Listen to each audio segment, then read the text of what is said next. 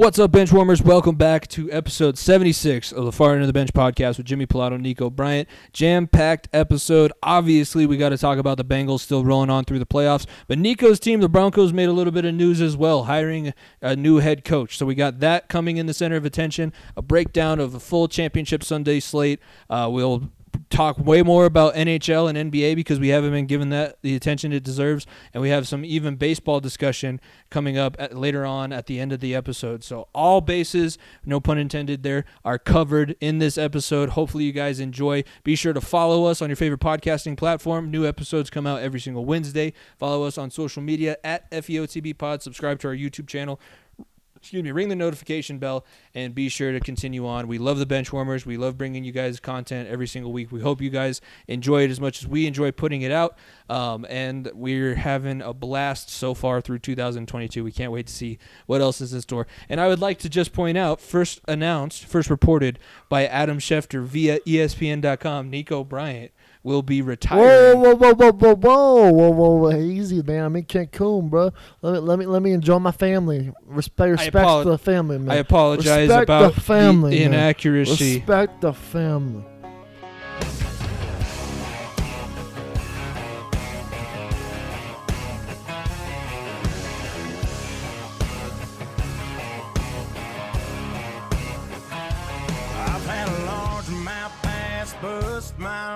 Couple beautiful girls tell me goodbye. Trucks break down, dogs run off, politicians lie, fired by. It takes one.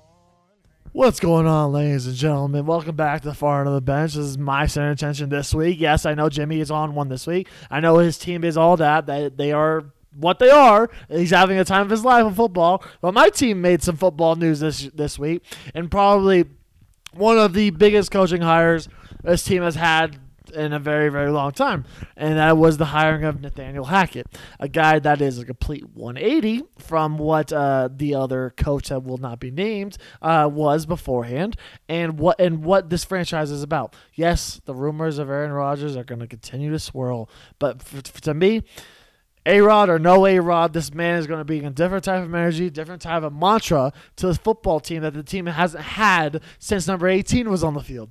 It's going to be a completely different night and day, and I'm excited to see what he's he's he's ready for because the last thing we needed was another defensive minded coach that was just going to sit on his ass and say, well, the offense need to do better and not do shit about it. Now we got a coach that's going to come in, have some fun, have, be a player's coach. Every single guy that was a former player of his or whatever has has nothing but high praise for him. For Pete's sake, he made he br- took Blake Bortles to the fucking A- A- or NFC Championship for Pete's sake, and he's also gone Aaron Rodgers and the and, and helped Aaron Rodgers and the Green Bay Packers to two straight um, number one seeds in the in the NFC. So. I'm really excited for Nathaniel Hackett. Like I said, there's a lot more work to be do or work to work to happen. But that's probably the end of your all the Broncos talk you'll hear this week. So without further ado, let's get in the rest of this episode. This episode of the Far End of the Bench with Jimmy Pilato and Nico Bryan is presented by Who Dey, Who Dey, Who Dey say gonna beat them Bengals, Who Dey, Who Dey, Who Dey say gonna beat them Bengals, nobody. Okay, I've been I've been saving that one for a while. I, I've been waiting for this moment in time Your whole life. for longer Your than I care life. to admit. Yeah, the Cincinnati Bengals are AFC champions.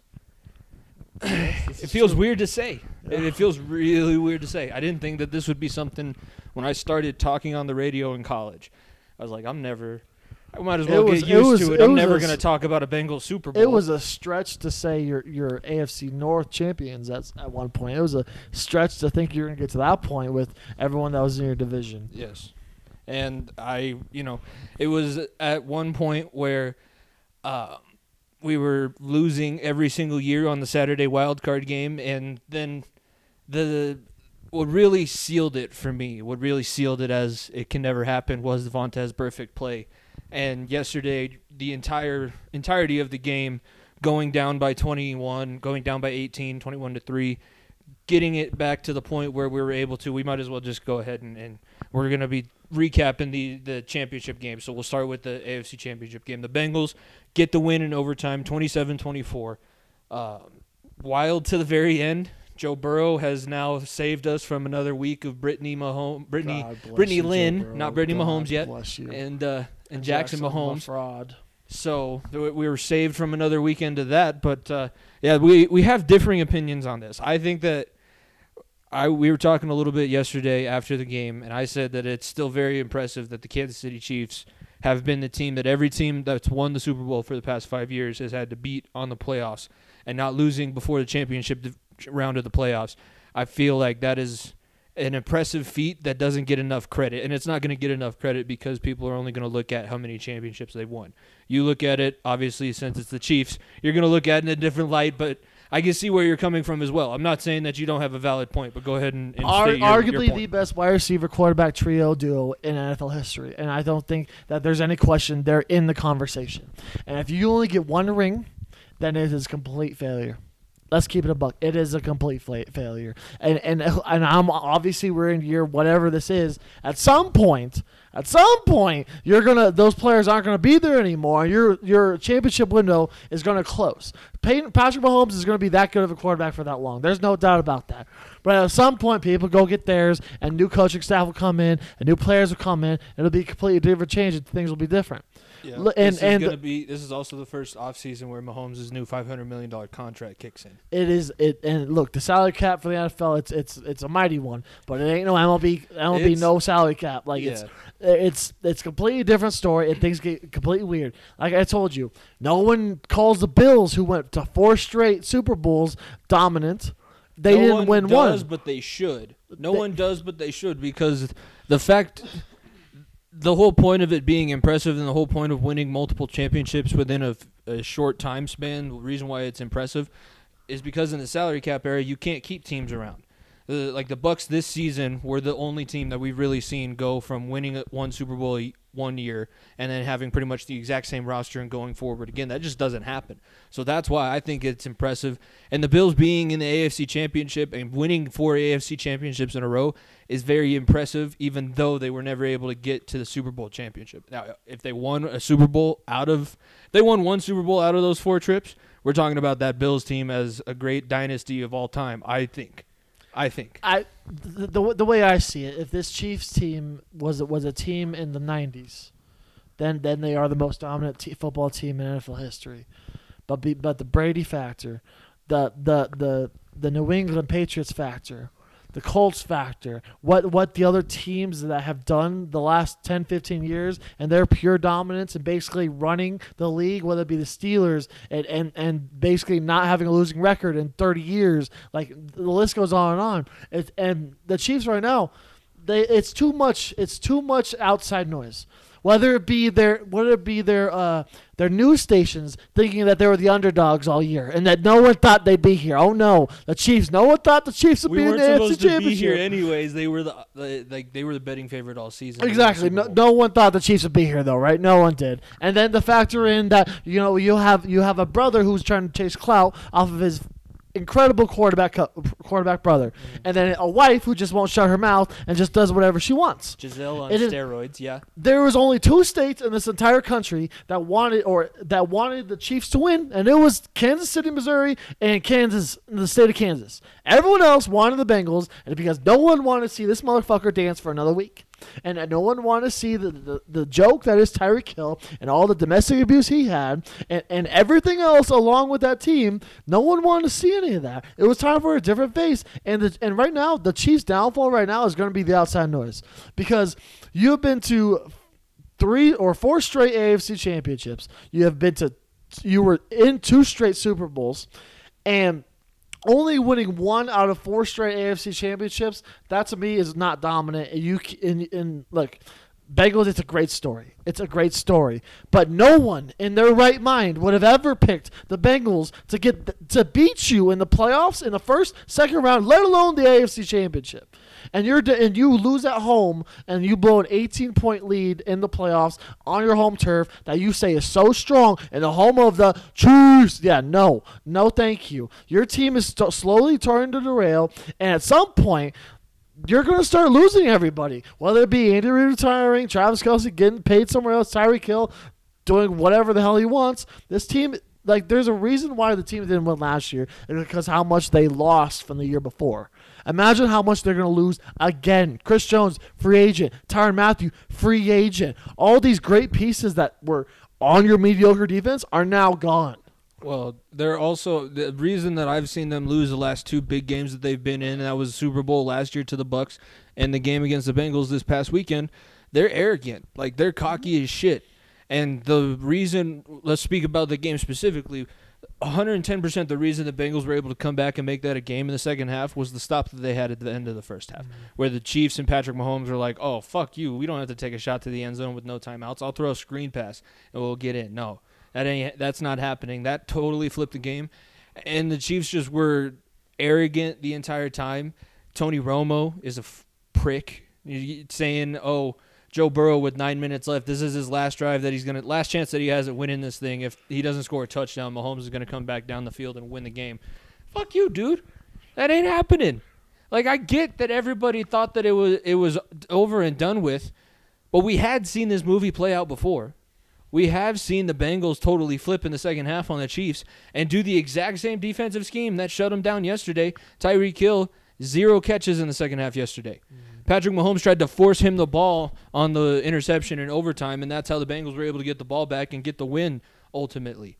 This Chiefs team doesn't take what if they would just take what the other team is is giving up because you have to give up something when you're playing against a team with Patrick Mahomes, Travis Kelce, Tyreek Hill, uh, Mecole Hardman, Pringle, all those guys.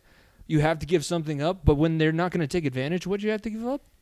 You're going to win all the time. the, the best the best way I can I can I can compare two teams.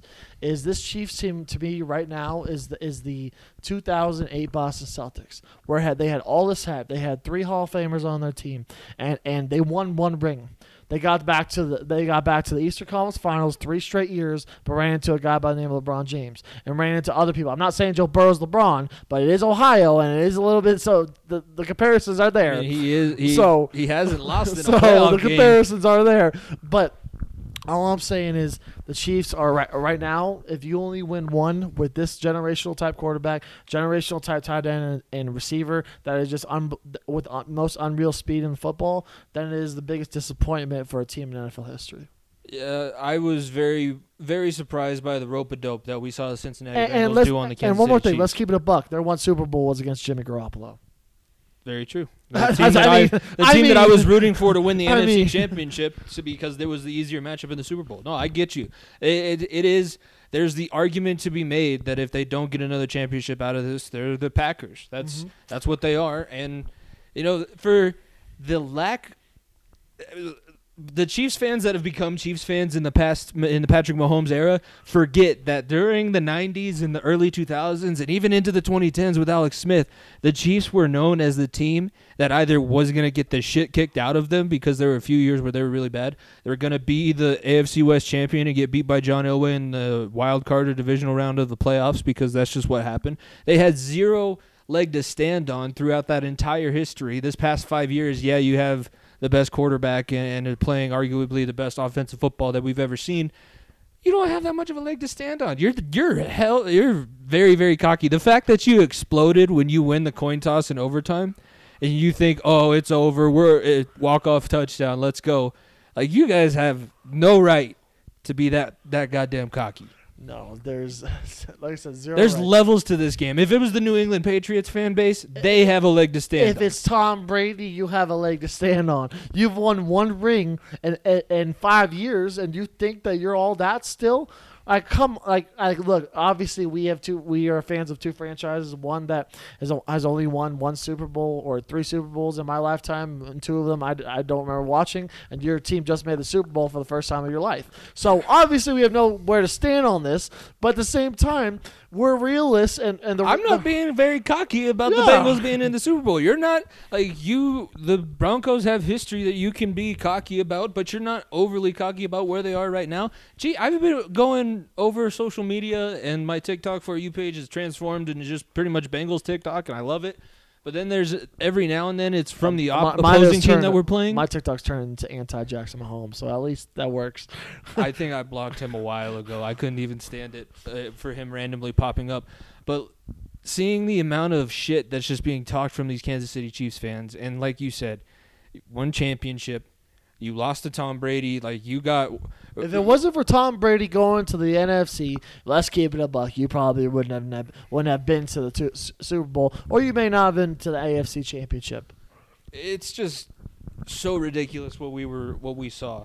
Um, but I do want to talk about did did you see did you have the same feeling that I did where it seemed like Cincinnati was kind of lulling like the rope a dope where Cincinnati in the first half okay score your points. I'm blitzing you. I know that's going to put me at a disadvantage. Score your points. I don't think that they wanted to get down 18 that wasn't in the Oh, game that was not plan. the game plan at all. but they're like, get it all out now, and then in the second half we can tighten ourselves up, and we know that we're going to give up no points. It seemed that way to me, like they're throwing body blows in the first round, first half, first round, and then in the second half you started to see it open up a little bit more, and down the stretch when Joe Mixon started to really get things going, that's when you really saw the body blows the, the- take effect. the difference in the game was when when you're up by tw 18 points, whether it be the first quarter, second quarter, third, fourth, whatever it should be. There's zero reason why you should not be establishing the run, and they just they completely. ran the shit out of the ball with Jerick McKinnon in that first half. they I did a tell you. lot, but that Yeah. second half they just completely went away No, from I it. get what you're saying. and, and and when you when you got look, Clyde Edwards Helaire is probably the RB one. Jerick McKinnon is a good runner, but he's more of a specialty back. he was on He one just yesterday. wheels. He was on. the- He ran the fuck over Logan Wilson. It was He's just painful to watch. I just like this Chiefs team just decided, well, Patrick's going to win the game for us, and just said, we know well, we'll take it overtime. We'll take the points where we can. And you winning a coin toss. You- How how you- how you know the overtime rules are so bad? People are cheering or grimacing over a coin toss. That's all you need to know about the overtime rules. Enough said. I grimaced. I'm not gonna lie. And and, and what what they just got complacent. They said, "Well, we're the Chiefs." That's exactly what happened. We have Patrick Mahomes, we have Travis Kelce, we have we have whatever. We have all this going on for us, and the Bengals are the fucking Bengals. And that's, that's, that's literally what they said. We're not going to lose these guys. We're at home. We, we we won the coin toss, right? It's over. And they had this attitude that they completely went away from the game plan. They said, "We're just going to take bombs and, and just do stupid things that that was completely out of the realm of what you were doing the first half." Like like don't get me like don't get me wrong. The the the tackle at the end of the first half, I after that happened and the Chiefs not getting a single point out of that, mm-hmm. I knew right away the Chiefs are in trouble, and I couldn't have been happier. I did not expect them to completely shut the Kansas City Chiefs out in the second half the way that they did. The Bengals in this season, by the way, have not given up a second half touchdown to the Kansas City Chiefs. They've only given up two field goals in the fourth quarter of both games, and that's it. So I, I was not expecting that. This coaching staff for the Cincinnati Bengals, they finally started to get a little bit of the recognition that they deserve. Kevin O'Connell, the offensive coordinator, interviewed for a couple head coaching positions.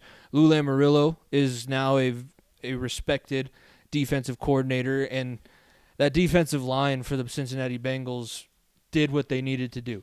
Uh, The thing about the Bengals, and I said this in the live reaction, which you guys have been able to listen to now on our podcast feed or watch the, the YouTube video, which includes some of my uh, live reactions during the game, is that this Bengals team might not be the most talented. They're definitely not as talented as the Los Angeles Rams.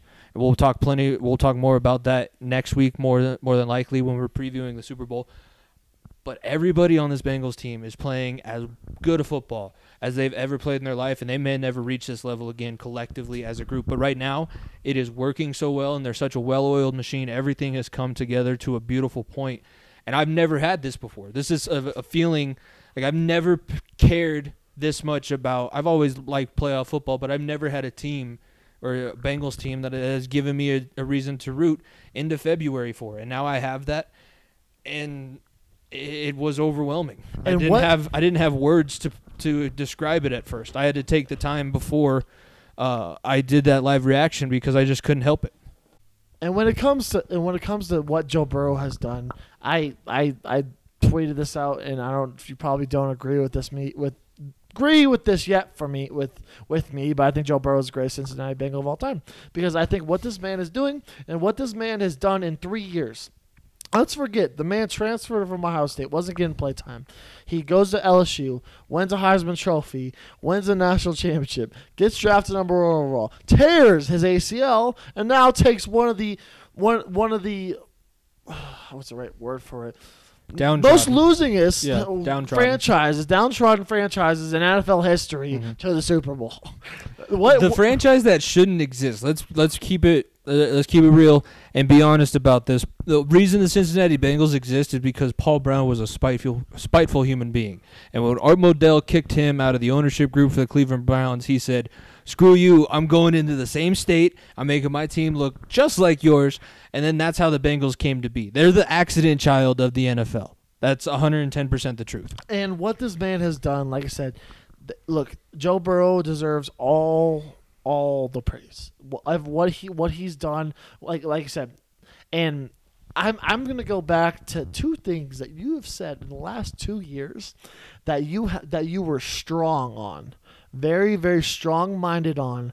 That if you were right and your team did this, you would not be where you're at. Do you remember what those two are? I know one of them you're going to say is drafting an offensive lineman, and that was my initial thoughts. I did come full circle at, Uh-huh. at by the time the draft did come around, uh, and I said fire Zac Taylor. Nope. The other one was you wanted Chase Young. You wanted Oh yeah, Chase no, Young. I did. You At, one Chase point, I did want Chase Young You because And, and, I, I believed the Stephen A. Smith and the Max Kellermans of the world, which uh, should have been a Yeah. reason enough that I, I should not have been listening to them. But saying that it was just one season of college football and how it's never happened before. Let's be really honest, because yeah. we can say this as a fact now too. Joe Burrow is the first Heisman Trophy winner, number one overall draft pick to go to the Super Bowl in his first two seasons. He has the first. He's the opportunity to be the first ever to win the Heisman National Championship and Super Bowl trophy. But he's Like- already the first one to just get to the Super Bowl, Yeah. be, being in that situation. So he has like the last three years of his life. The dude has just won. Done whatever. He's a winner. He's just a winner. Other than tearing his ACL and not playing for seven weeks of the season when they weren't gonna win. Like the Bengals were starting to play well at that point of the season, but they weren't gonna win a ton more games than they would have. They probably would have won themselves out of getting a guy like Ja'Marr Chase, who we've seen. I think also we should give Joe Burrow credit be, and the Bengals credit too because the Kansas City Chiefs came into that game yesterday and remembered that 11 catches for 266 and two touchdowns that Ja'Marr dropped on them in Week 17. They're like Ja'Marr Chase is not going to do anything against us, whether he catches the ball or not. He's not going farther. They had five guys covering Ja'Marr Chase on a, any given play, and Uzomah going down. Thankfully, everything right now looks like Uzomah is initially just going to be a MCL sprain, so he should Oh, be able to get be- back oh, by did the Super Bowl. that. It's just a sprain. At least that's what the initial reports were uh, earlier this afternoon when Zac Taylor had his press conference. They didn't force the ball to Ja'Marr Chase like Patrick Mahomes forced it to Tyreek Hill. He went to Tee Higgins. He went to Tyler Boyd. He got the running backs involved in the passing game. Joe Mixon had a big reception. Samaje Bernard Perine. was Perine, yeah. not- Samaje I don't know why, I don't know why I said Bernard's in Bernard. Tampa. we Yeah, don't, we don't talk about yeah. him no more. Uh, Samaje Perine had the screen pass that he took, and Samaje Perine made up for all of the shit that I gave him after that Titans game. Because man, I was hot when he caused that interception. I was hot. I was hot during points of uh, yesterday's game too. Joe Bur- that interception Joe Burrow threw in the fourth quarter, I was ready to lose my mind. And oh man, I, I, like I said, there's there there's not a man out there that is on is not harder right now than Joe Burrow and what he's able to do, and what and look the franchise, like I said, this like look everyone what what everyone thought um um Baker was last year and what everyone thought Lamar was two years ago is what Joe Burrow, Joe Burrow is. it's what everyone thought all them were. How they were the big dogs, how they were ready to go. And you can't say this is a Mickey Mouse run. He's what and- every team was wanted a, a number one overall quarterback to be. Exactly. He and he, everyone like this. He has not had an easy route to the Super Bowl, and and one of the things that the Bengals and that the NFL does better than every other single sport in the entire world is that the Cincinnati Bengals are in the Super Bowl, and team people are excited. people are excited. People want to see Joe Burrow play another football game, and want to see Ja'Marr Chase, and want to see Joe Shiesty go to town on Joe Burr, and, and just I Joe can't Burr. I can't roll my tongues or my R's Joe Joe but like they, Joe they, Shiesty. th- they want to have see all that, and it's it's The great for Josiah- the game. Yeah, the Josiah Joseph Lee. I can, I can keep going, but I, I won't. No, um, and this think about the last six games that we have been attributed to from this NFL season, and just the the tension, the drama. Yeah, it all, I don't know what happened. Fans came back into the stadium, and we're getting some of the the greatest games that we've seen for quite some time. And the NFC Championship was just as good. Is there anything before we go to the Rams and, and 49ers? Is there anything else you wanted to touch on? Any more jabs you wanted to, to throw at Chiefs Kingdom, or do you think they embarrassed themselves enough? They embarrass themselves enough. The only thing I'll say is please, please, but we'll talk about this game a lot next week. Please, for fuck's sake, protect eight. Please, please, let's protect Joe Burrow with eight people. Oh, okay. Like, like Max protect, protect. max protect. It's, it's like send send ten bodies at Donald. Send ten bodies Here's- at Von. because because I don't want to see Joe Burrow injured. Yeah. I really don't. I was- I just worry for him against that defensive line. And, and look, the It- Chiefs' defensive line is okay, valid. but like, but like this O line, you better strap up, get your shit ready to go because if you don't do anything, this game is gonna be over before it starts. It's valid, and I'll give you this point: the Bengals' offensive line, while they aren't playing any better than they were against the Tennessee Titans, the difference between the game where you gave up nine sacks and you go oh. against the Chiefs where you only give up one sack is at least they're getting the shit kicked out of them in a way where they're not giving up quick sacks. Which- There was they were a kudos to Joe Burrow. well that because they're also that, putting that one play with Chris Jones where Chris Jones had him wrapped up up top and then falls down to his legs and Joe Burrow's like nope nope It's- not that's all I'm me. saying. You got you got to get to the edge and you roll out to the side that these two motherfuckers are. Get on. used to setting up on the run. don't don't sit in the pocket. If you get in, don't sit in the pocket. Trust me. There ain't there isn't gonna be that much of a pocket left. Uh, no, if they put Aaron Donald and Von likes to rush the right side as They, well. they put them on the same side, and I was watching. I was and, like, and the right side of the Bengals offensive line is the side that should not be in the should not NFL. be NFL, yeah. So great. I I'm was- excited. I was watching that. I was like, Von and Donald are coming off the same side. What? Are, Mm-hmm. And guess who's on the other side? Robert Quinn. and Leonard Floyd. Oh, Jesus Oh, God. Christ. Yeah, it's great. I'm just so excited. Oh, Let's talk about this game now because the monkey is off the man's back. He finally beat Kyle Shanahan, he finally did beat Kyle and he did not Well, help himself out.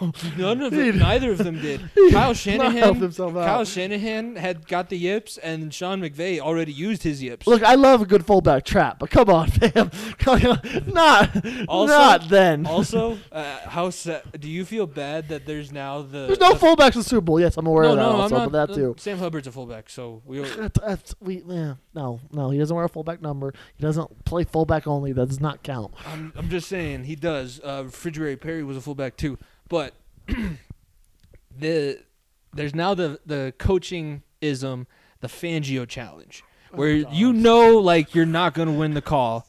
We all know that the call's not going to get reversed, but you just want to uh, let the referees know you're pissed off about what they did call, so you're going to throw the challenge flag anyways. The only bad thing about that, Sean McVay, is you waste two of your timeouts in a big situation. And you, and luckily, if it wasn't for your defense, you and almost Kyle got Shanahan screwed. shitting the bed. Kyle Shanahan straight. That's like three big games in a row. Kyle Shanahan has been on the coaching staff for, and he's shat the bed. Three, three out of the last four double-digit losses in the playoffs in the fourth quarter. Teams that have blown double-digit leads in the fourth quarter in the playoffs. Uh, three out of the four of them were Kyle Shanahan coach teams. And, and and let's keep it a buck. The 49ers should have won that game. Because if a motherfucker could catch the ball, Tartt. if, if he catches the ball, the Rams have no timeouts left. Zero. I- they had zero timeouts left with two minutes and 30 seconds left on the clock. That game. That is game, ladies and gentlemen. And there is no Patrick Mahomes out there for Matt Stafford. Sure, Cooper Kupp's out there, but that game's over, completely over. And look, I appreciate Tartt coming out saying that's on me Yep. because at least he, he owned up and said it.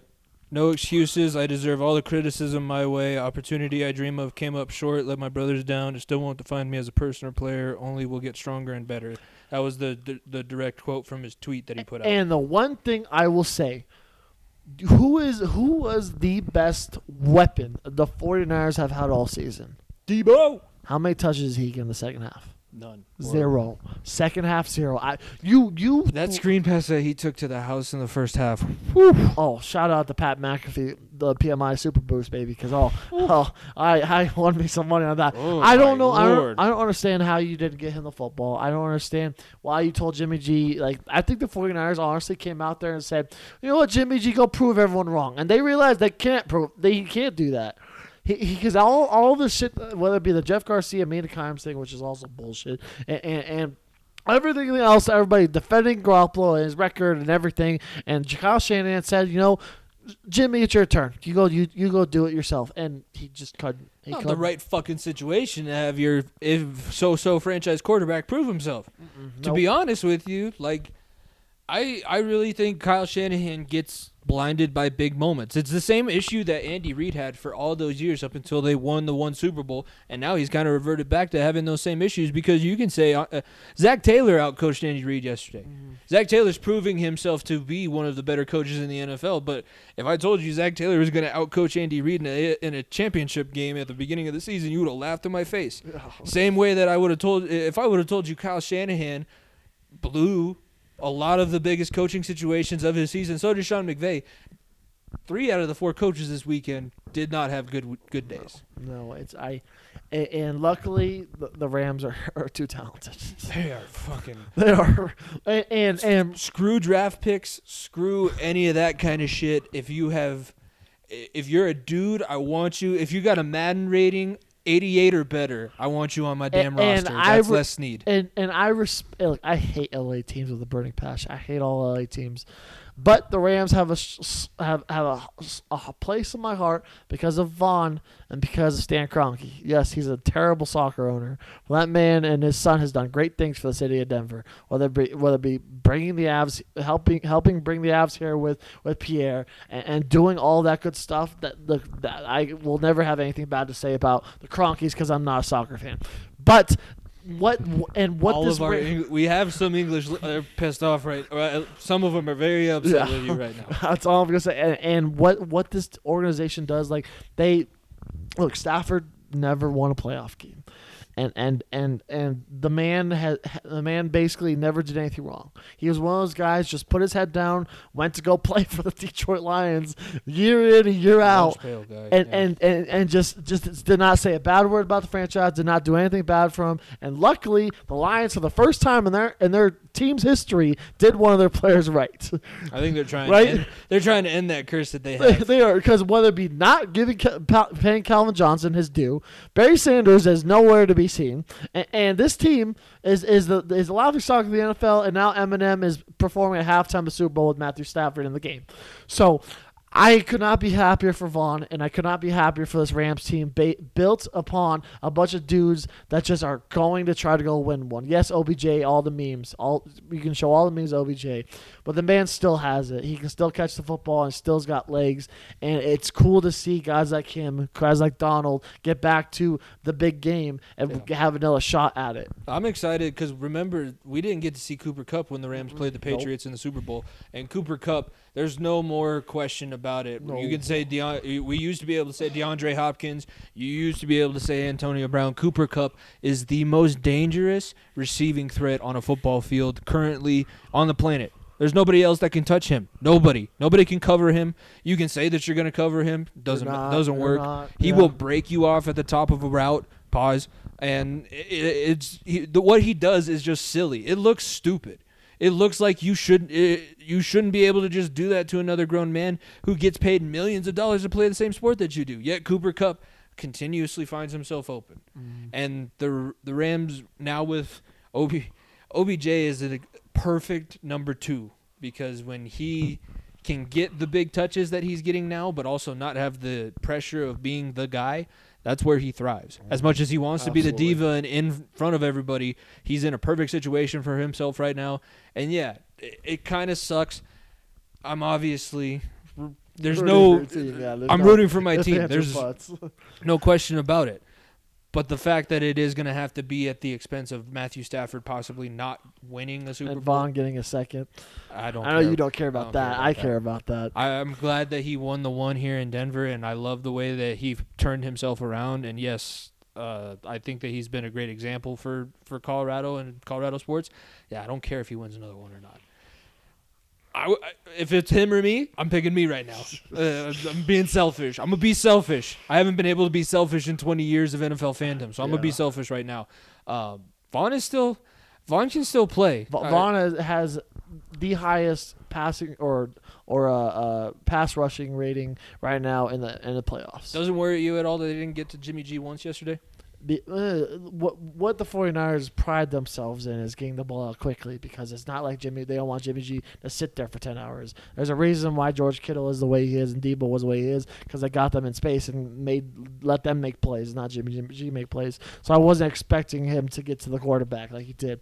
But if you look at what he did against a terrible right tackle and Tris- when Tristan Wirfs went out against Tampa Bay, it looks very, very eerily similar to what the Bengals O line look like, except the Buccaneers are well, not, not even arguably, most definitely have a much better offensive line, even with or without Tristan Wirfs, than the Bengals do. They do. There's we'll we'll break that matchup down in depth because there's parts of each team that are gonna dominate other facets of the game, and I think there's a, now a question as to honestly of the quarterback matchup in the Super Bowl. Joe Burrow's the A side, Yeah. and I was not expecting that to happen when the Bengals got to a Super Bowl in the first place. Um, the other thing about the the Rams and the way they won that game and the way they've won their last two games really because they were set up for failure. Eh, like they were about to be the choke artist and blow that 27 to 3 lead against Tampa Bay and Matthew Stafford rewrote the history books and hit Cooper Kupp and set up the game-winning field goal and all that kind of stuff.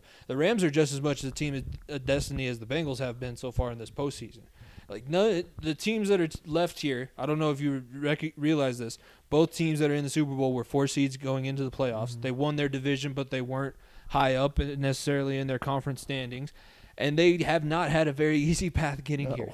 It's been two absolute dog, fi- three absolute dog fights for both these teams to get to this point. They both upset the number or Yeah. the no Oh. because the 49ers um, got had to go up against the number one seed in the NFC, but they both They upset the top seeds the, the, on the the road. favorites on each side, the Bucs and the Chiefs. and they are now both meeting each other in the Super Bowl. And it's Zac Taylor, a guy that coached on the same staffs as McVay, Sean underneath McVay, been yeah. under Sean McVay, probably really close friends with him. They get to go head to head and see who's gonna who's gonna handle the moment better. And we saw Sean McVay against Bill Belichick. Granted, it's against Emperor Palpatine, so it might be a different different feel. But he did not handle the big moments well in the Super Bowl. He didn't handle the big moments well in the AFC Championship. Not not the way Zac Taylor did. Um, so I'm I'm very intrigued by this matchup. I'm nervous about this matchup. I'm gonna be a wreck. My mom, I my mom gave me the a break during the AFC Championship. We didn't have a watch party because I was like, I don't want to be around anybody else. I kind of kind of want to make sure that I don't make a fool out of myself. yeah. I don't get an option for the Super Bowl. We're having a Super Bowl party. She just ordered a whole bunch of Bengals plates and napkins, so I'm gonna be a wreck, pretty much.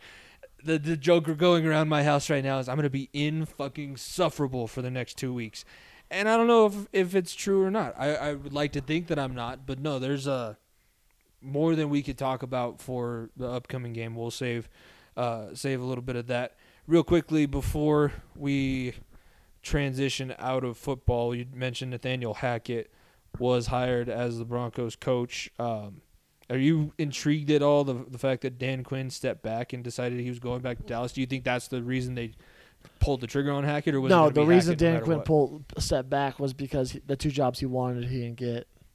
He wanted the Bears job. He wanted the Broncos job. He, he wasn't gonna Jacksonville. he, he he wasn't gonna go to New York. He like the only the only two options he want he thought were interesting were were uh, were Chicago and Denver, and those are the and after that those both fell through. He just said, "Nah, I'm done." And honestly, probably a better idea because I mean, he said, "Oh, I'm removing my name." No, you didn't want to. You didn't want the other na- teams. You, you, the two teams that you thought were a shoe in, you were going to get one of them. You didn't get either.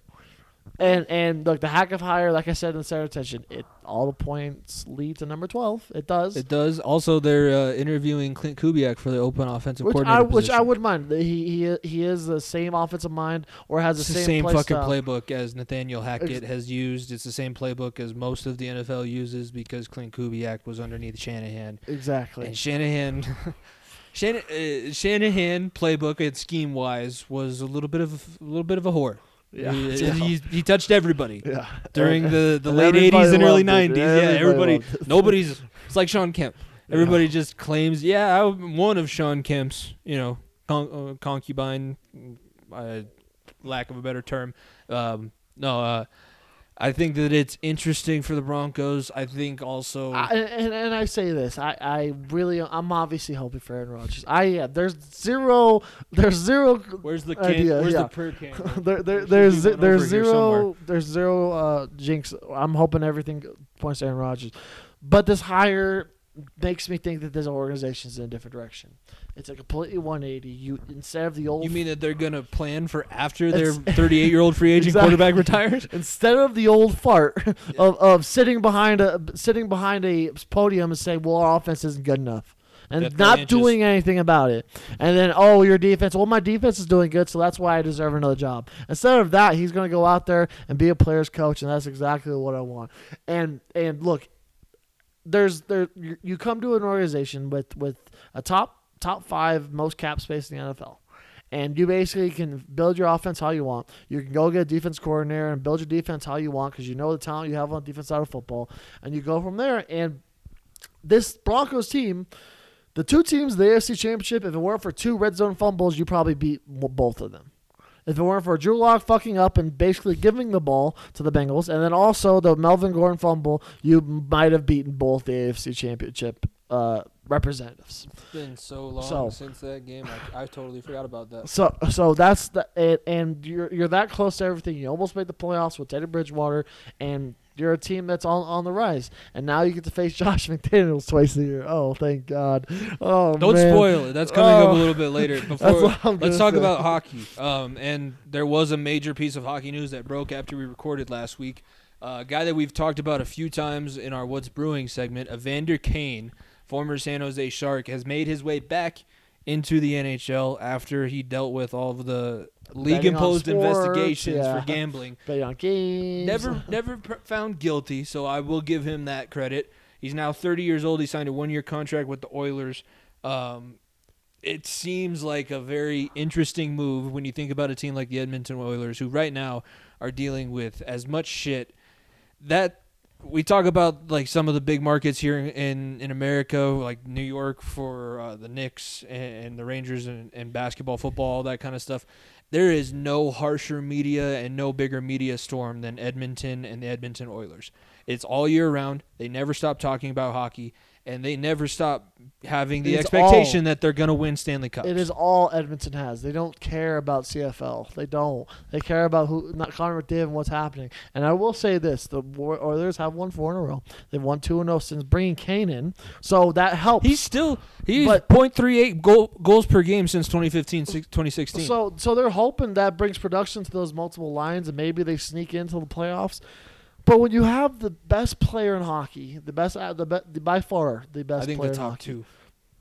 at least Probably top, the two, of the top five, at least Yeah. two of the top five, and Draisaitl and McDavid, and you bring in a guy like Kane to be your second line center, third line center, whatever it may be, and there's one blaring, there's a couple blaring pieces. That's your defense and it's your goaltending. Because when you have that much offensive firepower, there's zero reason why you should not be in the playoffs, let alone be a high seed in the playoffs. You're almost you're well out of the wild card picture still. You're clawing your back your way back in there, kicking and screaming. My thing is you're dealing with a coach who's already called out your goaltender in front of everybody saying that he sucks. And he's the reason that you went on that long losing streak. You're constantly pressuring your team your players of your team, the media, and the media is constantly pushing players on your team to talk shit about each other and tell me your goaltending is why you guys have sucked and tell me your goaltending is not doing well and that's why you guys aren't aren't at the level that we want you to. And when they don't give you that answer, you got a reporter tell, telling Leon Draisaitl, "Why are you being so pissy right now?" Yeah, like It's a uh, fucking mess, and you're gonna add a guy who was under investigation for an entire year and a half into that, and that's gonna stabilize things with Tippett and Koskinen and McDavid and Draisaitl. Eh, it's it seems like a volatile mix that's not gonna go well. Th- this. I'm trying. I'm trying to think of a good. Good. It's Edmonton when they tried to get rid of Hall. It's Edmonton. I mean, they look. They they have had the most number one overall draft picks the last ten years in all of sports. They have had four. They had Yakupov, who was one of the biggest busts in NHL history. You got blessed with Connor McDavid. You had Taylor Hall on your team, who was, and, and, and, and you had uh, oh some defenseman I can't think of his name, but some other defenseman guy that you, you, it's and you've had all these draft picks and you have nothing to show for it. At some point, you hit on at least two, like at least hit fifty percent, right? Like you have two uh, generational offensive talents and Draisaitl and McDavid, and you can't even sniff the playoffs. I, like I said, I think that we may be getting into a place where McDavid may be just saying, I can't fucking do this anymore. I'm gonna go play in Canada or p- go play in Russia because I because I, if the Oilers aren't gonna at trade least him, Draisaitl. Draisaitl seems like he's well hey, he's well already one past his foot out limit. the door. he's yeah. like, I'm kind of sick of all all of this shit. I don't want to deal with what's going on here. Uh, looking here at the wild card, uh, Edmonton is well well behind, not in the top three for the. Uh, they are actually three games out behind Dallas and San Jose, so they have a ways to go still. And I think the one thing that this Kane tra- Kane deal can do, especially since it's only for a season, Chicago is still actively kind of shopping Marc Andre Fleury around. And Marc Andre Fleury is kind of doing a lap around the NHL. He's played the Avalanche a few times, uh, and he's played some of the other top teams, kind of taking a lap around, assessing the situations. Where can I go to possibly get that last cup, cement my legacy? Not really, he's not going to win a Vezina again. I don't think he should have won it last year, but he's not going to win any more real individual awards. Could use that last little cup as a cherry on top. And that Evander Kane deal for Edmonton might be the little bit of a carrot that they can dangle in front of Marc Andre Fleury now and go, you can be the man. You'll be our number one goaltender. You got Darnell Nurse in front of you. You got Connor McDavid. You'll have, you could have the possibility, because you can't even say that they're going to have, you could have the possibility of a seven goal spot. Like you can give up five and still win game by, uh, game by two. yeah, but At the beginning of the season, it wasn't, but right now, yeah, they they they're lucky to score at least they're lucky to score twice. But Marc Andre Fleury could be a, in play for Edmonton, I guess, is how I'm reading this as well. That that might be why they move so quickly. So I think they Edmonton was like Evander Kane's eligible. Evander Kane, Evander Kane yeah, you just clear gotta- waivers. Oh, we got to snatch him up before anybody else, and everybody else. uh, We're not. We're not. We're not. Go ahead. not interested. Yeah, have fun. Have at him. Take him. They, yeah, I man, I just this the Oilers are just in a in a mess, in an absolute mess. It is. uh I'm glad we're not in that No, situation. no. The Avalanche, uh, fifth longest all-time home winning streak, eight, 18 games. It's the longest in franchise history. Every time that they win another home game, they're resetting the record for the franchise, and they've done it with a uh, few really close and, games. and ten straight regular season win, game win, Yes, yeah. wins as well. The only w- they've only lost twice since what was I think it was, I I think it was the end of October. Mhm. Two No, sorry, two regular season games. They've only lost two regular season or sorry, not regular season. regulation. Regulation, regulation games since October. yeah, That's all you need to say. The last, you want to know the last time, and here's the other wild part. You want to know the last team to beat them at home and win? Oh, I don't know. The Columbus Blue Jackets. oh in mid November, like Yeah. November seventeenth, they got they got pumped at home seven to one by Columbus, and that was the last time that they've lost at Ball Arena.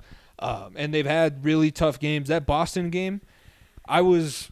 I'm. I'll be honest. I'm. I'm nervous about this 18 game winning streak at this point of the season, and I'm nervous that they're letting teams kind of hang around and they're getting up and then giving away some of their leads. That Boston game where they go down, they're up one nothing. They go down three one, and it's midway through the third Yeah. period, and it, it looks fucking bleak at this point. There's no way. Like you're you're sitting there thinking, there's no way they're gonna beat the Bruins. Like not with the perfection line. Marchand, Marchand had a nasty goal in that game. The- the- as much as I don't like him, the rat can play, and Bergeron was playing well. Pasta, obviously, like you're. It's just not going to happen. And Ullmark was standing on his head Mhm. for a lot of that game. There's no way that the Avalanche are going to come and, back and, and, win this and to game against factor in that the, the MacKinnon cheap shot again by Taylor Hall. Fuck Taylor It, Hall. it's it's one thing after another. Uh, The only way to beat the Avs team is to hurt them. Yeah. It is. It That's the fucks only- my fantasy uh, team too because I have Nathan.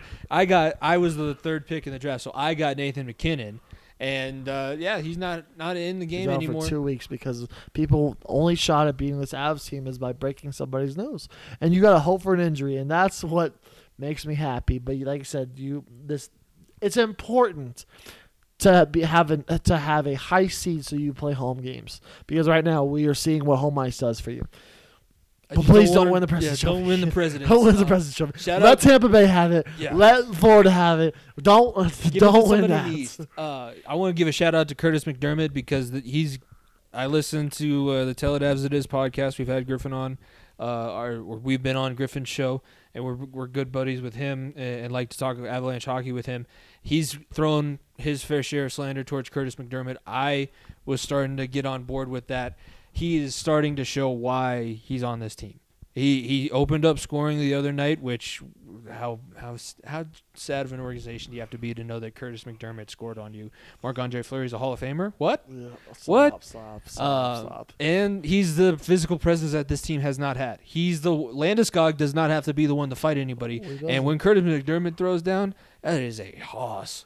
And it is the first enforcer that we've had since Scott Parker. This this is going back to my, my take of why the Avs did not get where they wanted to last year.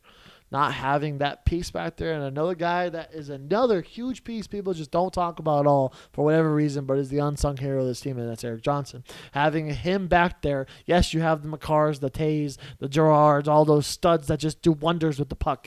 You also have the guys that know how to control the blue line, and when you get back and you need that PK kill, you put number six in the game, and he gets you one.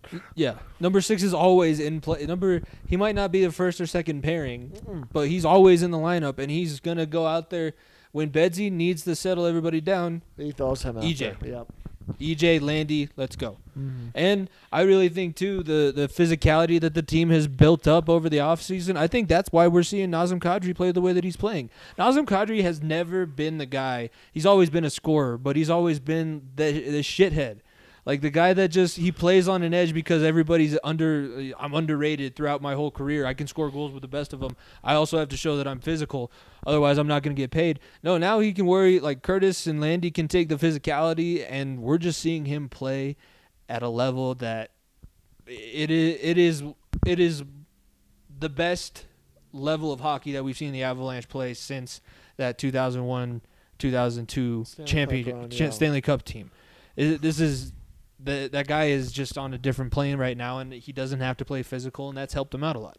He's top five in points in the league right now, behind the Top three, I'm pretty sure. I yeah, three. he, I think he did probably move up three. He had, he's on my fantasy team. No big deal. I got him as a pickup like three weeks into the season, and it's been the biggest pickup of my life. I'm 11 and three. Uh, I'm Yeah. pretty proud of that. Uh, if you can't tell, um, that uh, t- two tough wins against Chicago was uh, a little interesting, but uh, it's also like the It said good teams win other games. that's true. Good, good teams win the games they probably shouldn't. and the few ugly games that they've had recently, Montreal and Chicago, they've been able to handle.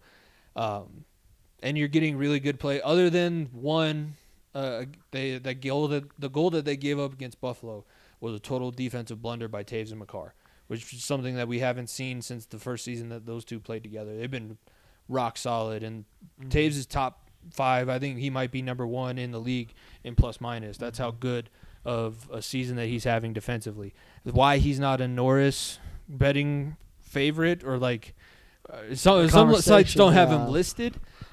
I don't know why, but he should be in the Norris conversation.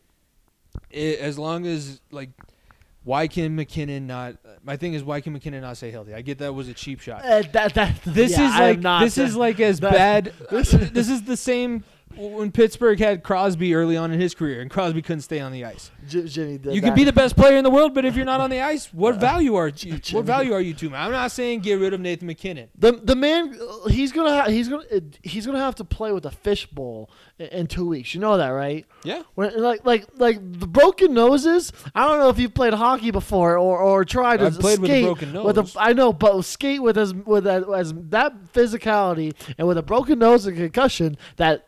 A sport that is trying to take concussions more seriously, unlike some other sports that we talk about. But I, I, I am, I am not having that. Just- Nathan no, MacKinnon no, no. cannot be on the ice. just slander. stay That healthy. Just stay healthy, or get somebody to follow him around and nobody touch him. That's what MacDermid. Don't let fucking Taylor Hall be the guy to do it because Taylor Hall. It would be different if it was an enforcer or a guy that's known for playing physical. No, you got gypped by a ballerina, a prima donna. You got knocked out and then broken nose from a I- a I- guy that doesn't even play the game the right I, way. I am just gonna stand on the, the point that blaming MacKinnon for not being on the ice is just not not it. That's all I'm gonna say. That It just reminds me a lot him. of the Sidney Crosby. And Sidney Crosby has three his- cups. That's all I'm gonna say. so Crosby has three cups and the captain of all four, three of those teams. Get So- past the second round of the playoffs, MacKinnon. Still three cups. Get past the second round. Um, no, and I think too. I texted you about this. I didn't think about it. I was listening to Chicklets. Uh, Philly is shopping Claude Giroux. It- it, um, I I know that we both have said it. goaltending is a priority, but really goaltending has been on fire.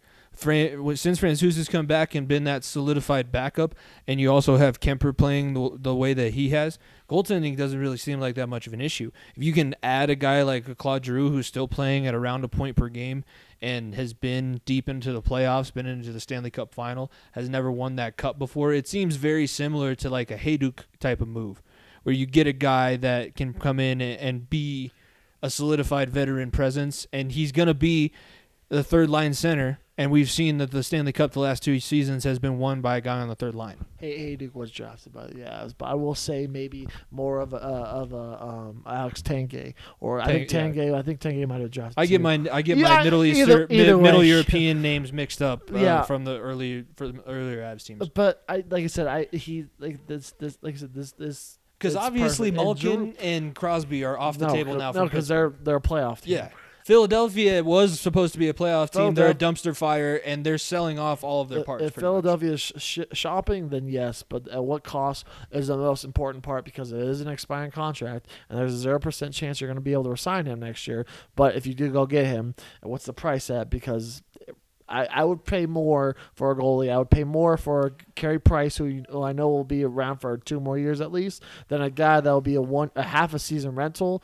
And I would not give up the Newhooks, the Byrams of like that. I would You- rather shop those guys elsewhere. right now you would rather get Carey Price, a guy who has not shown up to a game because of I still would have. over Claude Giroux, Yes, yes. a guy who's still playing at a very high level. I, I get Giroux is that good, but when you talk about a guy that's hungry for a cup and that has been the He's not playing. it's it's it's it's it's mental health. It's more it's more than just the not playing and the factor in that he just does not want to be in Montreal. It's it's another thing of that. And the guy has been the one no doubt in my mind, a top five goal in the past ten years. There is zero doubt the top Carey Price is a top five. You could arguably say top three, top two. And, and what he has done and and what he hasn't done in Montreal, been on a shit team for so long, and, and finally it wants a shot somewhere else. I would much much rather pay for that for a goaltender that I know has been to a cup final, not a goaltender in, in Francouz or De- or Kuemper who has never even got out of the first round of the playoffs. Because if you want to talk about experience, Carey Price getting to a cup is experience. A guy who has been a top five goaltender for the last 10 years is experience. Giroux, also cup chasing, but he doesn't have much playoff experience too outside of, I want to say, that Easter Conference final, maybe Stanley Cup run, I don't, like eight years ago, I think. Same amount of playoff success as Carey Price has had, a Stanley Cup Finals run. I'm, I'm telling you right now, Carey Price will win you will win you a playoff game by himself. Claude Giroux will not. That's a fact. I I think Philadelphia, perfect case scenario. I'm not saying I don't want Giroux. Also, No, don't no. get this wrong. I would like Giroux, but it, it's the cost perfect case for a guy that's on scenario. an expiring contract. You get a package done with Philadelphia because they're also you know possibly looking at moving on from Carter Hart.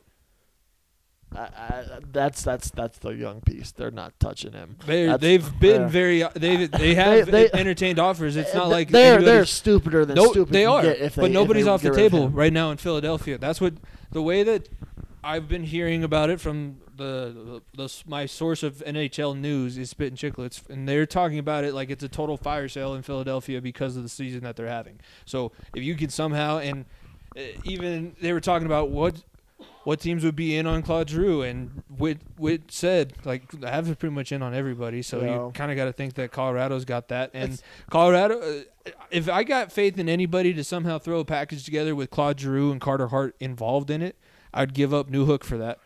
Yeah, for both of them, I would. I I would give that, up yeah. New Hook and Darcy Kuemper. Give a, a straightforward I- I- goaltender forward I- goaltender tr- trade. And because of how young Carter Hart is, I'd throw Frankie in there instead of Kuemper, and I would I would throw in a guy like Justin Barron, who's a, who's been really really solid for the Colorado Eagles, and a couple firsts. It could. I mean, there's a lot of things. there's a, a little bit less than a month left before the NHL trade deadline. There's going to be major moves happening. I'm sure that we're going to be talking about something from that Colorado Avalanche because they need to make something um, of the season and of this roster and of the three-headed monster. But no, the the level of play that the Avalanche are on right now, and it's everybody firing on all cylinders. Kadri, Rantanen, uh, Landeskog, Toews, Makar. You can't really single out one person that's been the downfall or dragging this team down. Everybody's doing what they can and winning in the situations that they're putting themselves in. Um, and I I will go. I'm gonna make one full 180 degree turn because I know it was one of the first few, one of the first five episodes of this podcast. I said that we should fire Jared Bednar. I got to uh-huh. go back on that because I- he's been the perfect coach from f- from that day. I was frustrated. It was a bad, bad loss to the Stars in the playoffs, and I was I was hurt. I was wrong. Yeah. I'm a I'm a man enough to admit I was wrong. Bedsy was the right coach. You just have job. to be patient. Like I said, there's a reason why Malone and and Bedsy have been so successful is because of what they've done with the roster they've gotten to. The reason why the Avs went from last to almost literally first, like the Bengals did, and there's a reason why the Nuggets have Well, both coaches that so I've well. called for to be fired, Fired have have been good. Yeah. yeah, really, really good. So Maybe uh, you need to maybe I don't know what I'm talking about. That. Yeah. fired. Yeah. Um, no, I- real quickly before we take a little bit of a break, most dominant team of the week. Who do you have? I just have Denver because the, the Avs 10 0, Nugs 4 0 on this road stand. 4 0 on this road stand. That is huge. You just punked the the reigning champs in Milwaukee by 36 points with their fully healthy team, which is a huge win. And. Oh man, here we go. Here we go. If Jamal Murray is going to be back by the end of the, uh, I mean, it's February now, the end of the month, and this Nuggets team now is a one and a half games back from the four seed uh, that and Utah just lost Joe Ingles to torn mm-hmm. MCL, which is which is an absolute terrible injury for them. That means they're going to drop. You can slide right back into getting a home playoff series. You secure a four seed, secure a three seed. You get to go face Phoenix again in the second round, and you run into Memphis in the first round. And if you got your dogs back, things are looking right back where they should be. Well, my fitting enough, my most dominant team of the week is also basketball, but it's the Phoenix Suns because they're ten and zero in their last ten, and they Best still team in basketball. have Best not in lost. 10 games on the season. So we'll be talking about basketball coming up on the other side of the break. So it's fitting that we have both basketball teams. Uh, well, you have hockey as well, but both basketball teams are most dominant team of the week. We're going to take a quick break and we'll come back with the rest of episode 76 of the Far End of the Bench podcast with Jimmy Pilato and Nico Bryant. Welcome back into the Far End of the Bench podcast, episode 76. Uh, and now that you guys are tuning in on our YouTube channel, Bola is rocking the cigar for the Joe Burrow Cigar Club as well as the new stripes. So uh, he's going to be making an appearance in all of our YouTube videos If, this Jim, week. if Jimmy can get the glasses too, we'll stick those on him. I don't, I don't make enough to buy Cartier, Cartier glasses. glasses, yeah. What, what do you think I am? You know how much money we make off this podcast, and I don't make enough to support the podcast, so I can't buy Cartier glasses. Um, but I'll, I, I, I'll gladly have Bulla smoke a fake cigar for uh, the big win. But we're talking about some basketball before we went into the break, and that we haven't done in the NBA season its due diligence, mainly because you know the football playoffs and all, lot, everything yeah. like that. This is pretty much when basketball starts to actually matter. Uh, so for the NBA, it seems like the last two seasons, especially, but this season we've we've seen a ton of injuries. The Bulls were one of the hot teams in the East, and now with the injuries to LaVine and to Caruso, we're starting to see them fall out of favor. What do you think?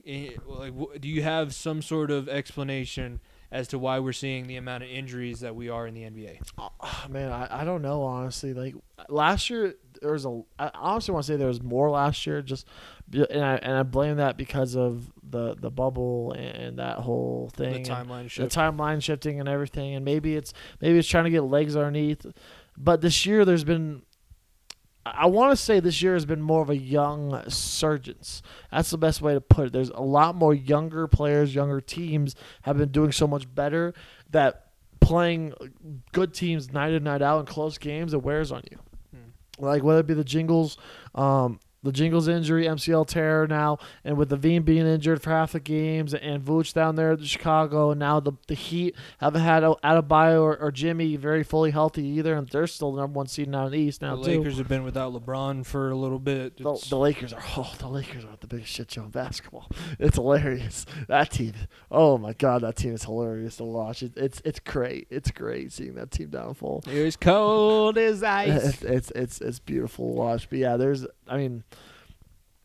I, I don't know. Maybe it's still a bubble hangover. Maybe it's the season. They still got to try to figure it out.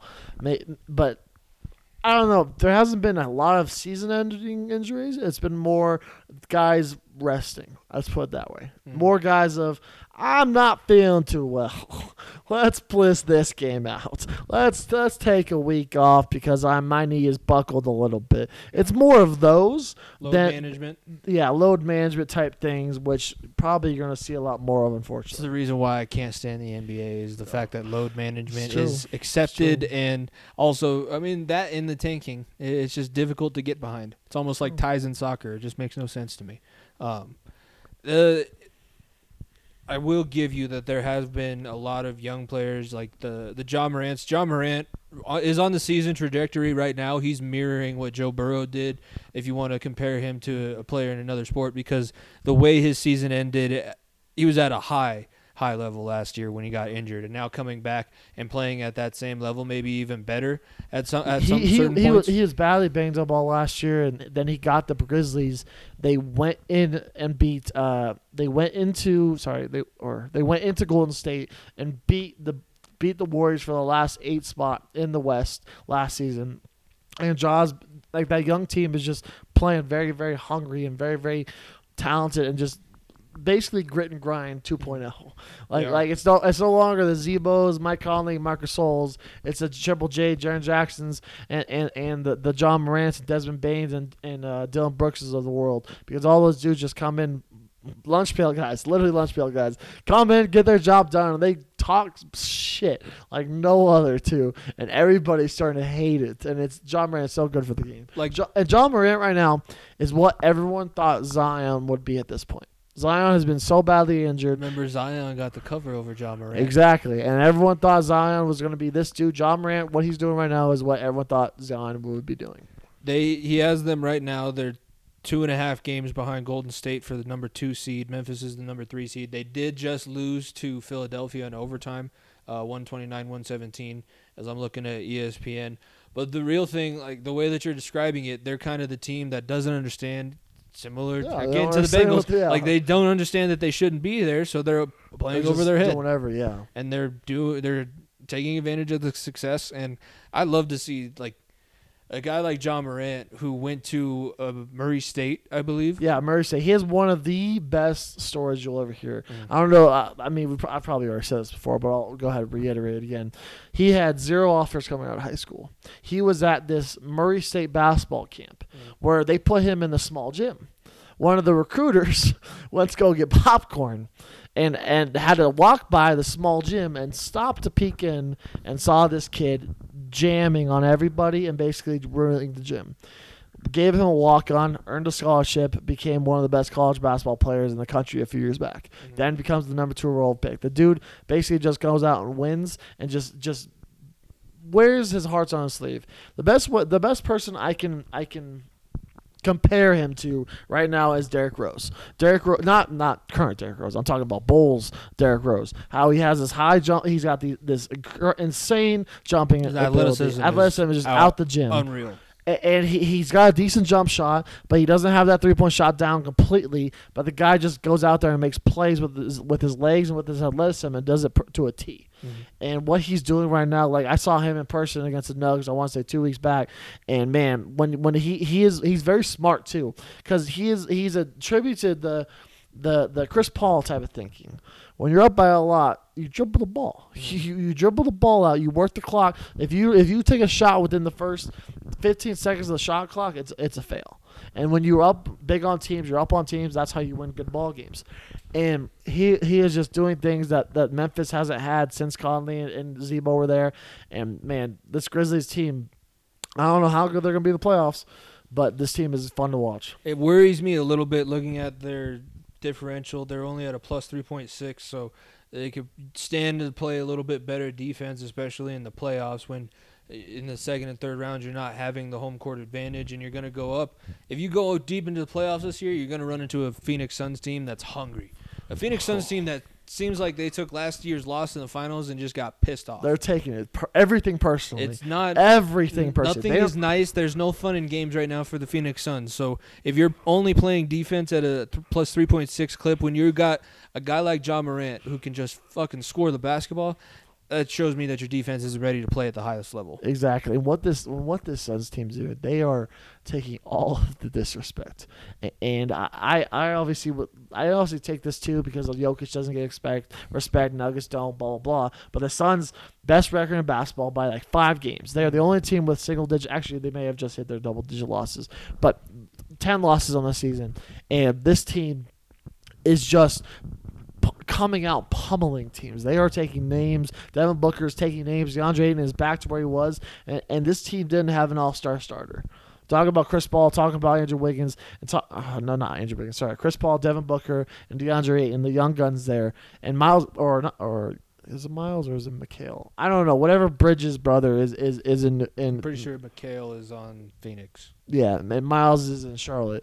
I could be totally off. Yeah, I I, th- I think that sounds right. But Mikhail has been absolutely perfect for them, and Cam Johnson as well. And Suns teams, like I said, they're coming out for a vengeance, and they right now are, in my opinion, the team to beat because the Bucks have been faltering or fl- or or or been, been falling, and there's no more consistent team in the basketball right now than the Phoenix Suns. that begs the question on the Eastern Conference side. I said that the Bulls started to struggle. They're they still are number one in the Eastern Conference. It's them, the Heat, the 76ers, all within half of a game.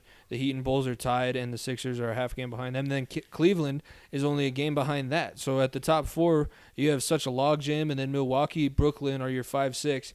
That is a scary five six. It, it That is is like a scary five six. But how inflated then is the top of the East? Because your real teams that you're worried about in the playoffs are your five and six seed. I would even say maybe your eight and nine because eight is Toronto, nine is Boston. I don't know necessarily. If Boston squeezes in too, I would almost take Boston over Chicago right now because Chicago's so raw. But Miami, that's the team that got swept by the Bucks in the first round last year, and, and I maybe it's injuries. May, obviously, Brooklyn has injuries and a lot of other things going on with that. Kyrie can only play in half the game. Kyrie can only play half the games, and James Harden doesn't like the strip clubs in Brooklyn, so he he's complaining about play, Put living on all in that baby weight back too. For So- so-.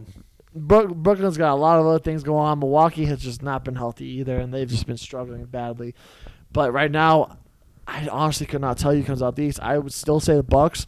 Cleveland is is a great story, but they're they're really really young, super young. They have three seven footers starting for the team. Uh, Markkanen, uh, uh, Evan Mobley, who was one of the picks out of USC last year, and then Jarrett Allen, all seven footers starting for them, and they have two point guards starting with those three big men. And it is, it is unconventional basketball. No one knows how to guard it, and that's why they're where they're at. And kudos to, to the staff over there in Cleveland because they know what they're doing and got the team in the playoffs. But I don't trust Miami. Miami would scare me because of the PJ Tucker factor and getting Kyle Lowry back. That makes them dangerous, and the fact they haven't played fully healthy makes them dangerous. But if Brooklyn or Milwaukee's are fully healthy, I you can't shy away from either of those two teams. And what Philadelphia has still not been willing to trade Ben Simmons for, you are hindering your franchise. And Ben and, sorry, not Ben Simmons. Joel Embiid is the second best player in basketball right now. He's not the best player, but he's the second best player in basketball right now, and he is just absolute on absolute tear.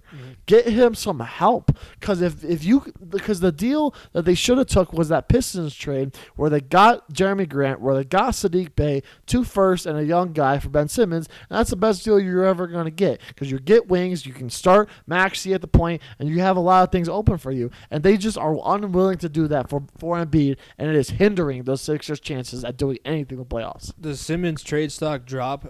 Oh, it is on the dropping by the day. It is dropping by the second. It is dropping by the minute. They they are their asking price is way too damn high, and everybody is willing to say, "All right, we go ahead, pay him all that money, and don't don't play him, and see what happens to your team." Well, I mean, the dude is scared of a jump shot, especially in the playoffs, so it can't be on the floor. But I would say if the guy's that much of an issue, you should probably work harder to get rid of him. It doesn't seem like they're working all that hard to get rid of him. Th- th- and and Daryl Morey, who who was the GM in Houston that got brought Ja- James Harden in, and was is now the GM in uh, Philadelphia, along with Elton Brand, a former player. Both those guys had the trade on the table with Houston before he went to, got traded to Brooklyn for James Harden for Ben Simmons, and you said no because you trusted Ben Simmons. And now you are searching far and wide for something that looks similar to that, so you don't look like an idiot. It's time to take your losses where you can and just get your team some help. Sometimes admitting you were wrong is the first step to actually turning shit around. And the fact that you're still a three seed and doing what you're doing, it is based on the back of the greatness of Joel Embiid.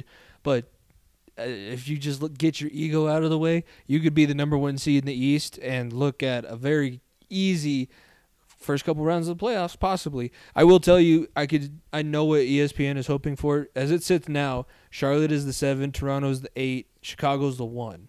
They they want Chicago Boston. Well, they want Chicago Charlotte Oh, because then you get the oh, Ball, brothers in the playoffs. You're right. Damn, I didn't think about that. We could have that, yeah. On the sidelines. I Yeah. did not thinking about that. Uh, I, I will I will argue and say that that uh, TNT gets the Easter Conference in the playoffs. So TNT wants ESPN wants the Lakers versus the Suns in the I first round of didn't realize playoffs. that there was even a difference between that. So yeah, that I like I said, I've watched more college basketball this season than NBA basketball. I've watched more high school basketball than true. anything. And Um, it's not the it's not necessarily the great kind. Well, I uh, the, I will give them a shout out. They were on a seven game Arvada West, uh, PA announcing for them. Uh, if you care about Colorado high school basketball, they were on a seven game winning streak. Uh, that did just come to an end recently. So not having a terrible season. I've enjoyed it a lot. Been a lot of fun. Um, other uh, elsewhere in the world of basketball, the Nuggets. You said that we're gonna get Murray back at the end of February. At, at max or at, at latest middle of March. What is that time period to where okay here's here's how i actually worded it how much longer can Jokic carry around this sorry ass roster before Jamal Murray gets back? How much longer are we going to get to that critical point to where Jokic can't do this anymore? Murray's recovery is not coming along like we thinking we're thinking, and this team actually starts to lose the games that they should be losing. I, I'm gonna argue and say that we've passed that. We have passed that point because Malone, what he's been doing with these lineups, whether it be the addition of Boogie, the addition of putting Zeke Nnaji into the lineup, who has been an absolute credible big off the bench. De- Demarcus Cousins has been great. You add the shooting of Brett Forbes, I think we're past that. We that little shrimp that, that everyone loves has not been playing the last two games, and Bones has been taking over the point position, which has been absolutely incredible, perfect for him. He's taken Long the time coming. Bones is Bones is rolling, and Bones is keeping busy down there. And I'm at because look, let's keep it a buck. When it gets to the playoffs, basketball rotations get cut down to eight, maybe nine. That means your likes of Bones, um, um, uh, uh, Zeke, JaMychal Green may not get PT because when you get Jamal back, you get possibly get MPJ back, and, and you have those short lineups. You're not; those guys are playing 35 minutes plus a game because that's what you do in the playoffs. Mm. So you just got to get into the right position. Right now, this Niners team is right where they want to be. Like I said, Dallas has been struggling too. That's the team that you just passed with for the fifth seed, and now Utah just lost their number or the, one of their big pieces in Jingles, Joe Ingles, in front of you with the four seed. You are in prime position to host another playoff series again and have the MVP get back on home court again in the playoffs. And then you bring in a guy that has his fresh legs that looks like he's ready to come back, and MPJ who's hungry again. This team is a team no one wants to talk about, but no one wants to face. Who is the more important piece, MPJ or Jamal Murray? It's Jamal 100% because Jamal, what he can do with the ball in his hands. MPJ more relies off what he can do without the ball in his hands, getting open, whether it be open shots for Jokic or off the Jokic plays off of Jamal. But Jamal with the ball in his hands literally opens the floor for everybody. I mean, it it is wild to think that I haven't watched Jokic play with Jamal Murray in over a year and a half almost. Like it is it is it is crazy to think it's been that long. And what those two do magically, they feed off each other. Whether it be the high pick and roll, whether it be the two minute game those two do, when Jamal Murray is on the floor, it's another shooter defense has to worry about. When when Jokic is on the floor, all attention goes to him. Jamal can get the one on ones that he wants, and it just makes the game so much easier for one another. Well, what would you say then to if I'm one of these people that think back to the time where Murray and Jokic were playing, and Murray was not playing at that same level we saw from the bubble, having a little bit of a slower start to his season before he did have that injury, had a few really good performances going into it. Uh, what do you say to a guy that makes the argument, well, is Murray really going to help us out that much? Because the last time we saw him on the floor, he wasn't even to the highest level that he's been playing. And look, the, hi- the highest standard of his playing, what he did in the, The, bu- the fact that what he did in the bubble was just out of it's body. just yeah, He's never going to reach that again. It's unconscious. Yeah. Not many, not very many players in basketball will ever reach that type of peak. Okay, very many, Yeah. very few athletes in general have reached that kind of. If he can be level. three quarters of the player he was last season, then that is a far better upgrade than anything the Nuggets have. And that because you gotta, you gotta think Jamal Murray gets reinserted to the, to the starting lineup. What does that do to your bench? Monte Morris comes back into the bench. Austin Mon- Rivers never plays for the Denver Nuggets.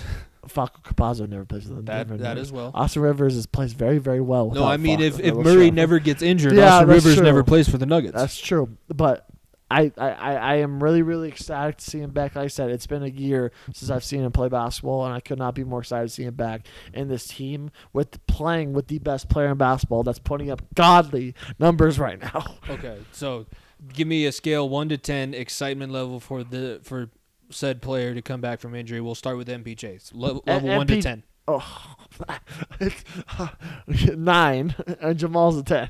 Okay. Because because right now, if people weren't aware what happened on Monday as we're recording this, Nuggets did pl- or send for a designated player exception, which which means that or or I don't know if that's the right. It's a DPE. I don't know what it's called, but it's it's uh basically if a guy's injured for the season, you can get money back for it because he's done for the season. He only played X amount of games, and that's what they took for. That's what they took for MPJ, and basically it doesn't shut the guy down for the whole season. But what meaning is that he's basically going to be out till the playoffs is what the meaning is. It's And the so NBA's version of the long-term injured reserve. exactly, and, and so he, he and so he can he, he there's there's no ruling out he may not come back, but there's a good shot he will, um, if this team makes a run. I might as well take advantage of that. We've been having to see all these other teams take advantage know, of these right? Yeah. loopholes in the cap space. And Denver finally takes advantage. No, um, I think we're obviously going to start talking about. We'll have. We were talking about it. We'll have a weekly uh, hockey, basketball talk discussion because we haven't been giving it enough time that it deserves with football going on. Lots of football. Yeah. Lots of football, and you know the Bengals in the, in the Super Bowl, Bowl. yeah. So next week, don't don't expect it next weekend, but the week after that, Yeah. we'll have uh, we'll pick up on our basketball and uh, hockey. If baseball ever decides they're coming back, we'll start talking about some baseball too. We'll have a splash of baseball in there uh, as we continue on with this episode. But before we do, we're gonna talk about something that starts Friday, something that Oh, we technically Wednesday, but the opening Wednesday. ceremony are on Thursday night. Yes, uh, the 2020 Winter Olympics, 22, Beijing, yep. China, 2022. We we are Winter not Olympics. talking about the, where it's at. That's all I'm gonna say. 2022 Beijing uh, Olympics, Winter Olympics, and they start opening opening ceremonies will be Thursday. 15, uh, 109 events, 15 disciplines, seven different winter sports. We have the biathlon, bobsled, curling, hockey, luge, skating, snowboarding are the uh, Snowboarding slash skiing. Yes, it's- it- yeah, depending on the uh, who you ask. yeah, yeah. Yeah, Snowboarding yeah. wasn't even a thing for in the Olympics up, up until recently. So, uh, all in all, these games will also include seven new events: the women's monobobsled, uh, Dude, the freestyle, bobsled. Bobsled is some of the most entertaining shit in the world. dude, I- luging too. dude, the luge, one dude on a sled is just insane to watch. The I- speed they go at, it's it's so it's they steer with their ass, Nico. it's, it's wild. How else do they steer? They steer with their assholes. it is wild, honestly. It's so awesome. Uh, they also added freestyle skiing, big air, Uh, The big which- the big air is something that's been in the X Games for fucking ten years. Yeah. So it's nothing new to people that have new to me. Those are new to you. Yeah. But I've watched the big air is always so much fun because those dudes,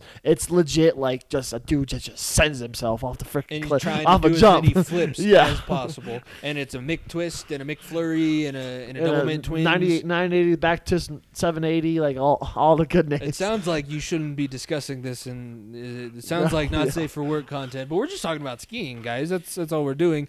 Uh, they also added in mixed team events for men and women, short track, speed skating, speed skating, team relay, ski jumping, freestyle skiing, aerials, and snowboard cross. What's Snowboardcross is is one of the sports I just love to watch. Actually, it's it's basically it? it's basically racing.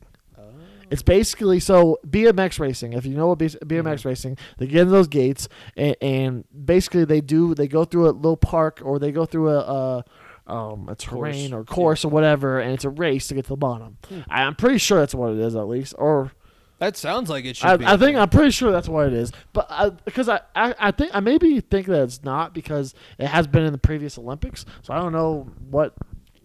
I, I don't know then because snowboard cross makes me think that it's it's more of a.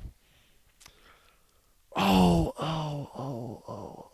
I think snowboard cross is it's it's it's it's it's a terrain park. Hmm. You go through box jumps, you go off for jumps, but it's like it's like a it's a routine almost kind of thing. I think. okay. I think I I'm think not I was positive. watching something similar when I was watching the X Games, and they got, they get yeah. graded on the the tricks that they Mhm. do through the park, and then also how quickly or how smoothly, they smoothly got to go through it all. Yeah, I don't know. I, of being a Colorado podcast, you are the resident winter sports person because I don't ski, I don't snowboard.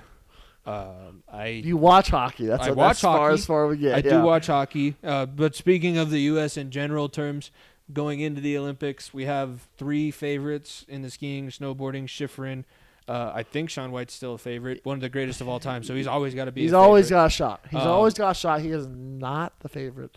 Red Gerard right now out of Australia. Yes, an Australian is a favorite right now. Makes sense. But Shaun White at the Olympics is just different. Sean He White, is just fucking different. Shaun White is different. Uh, also, Chloe Kim, who was the youngest gold medal Mm-hmm. winner in the in the Pyeongchang uh, Olympics back Mm-hmm. in 2018.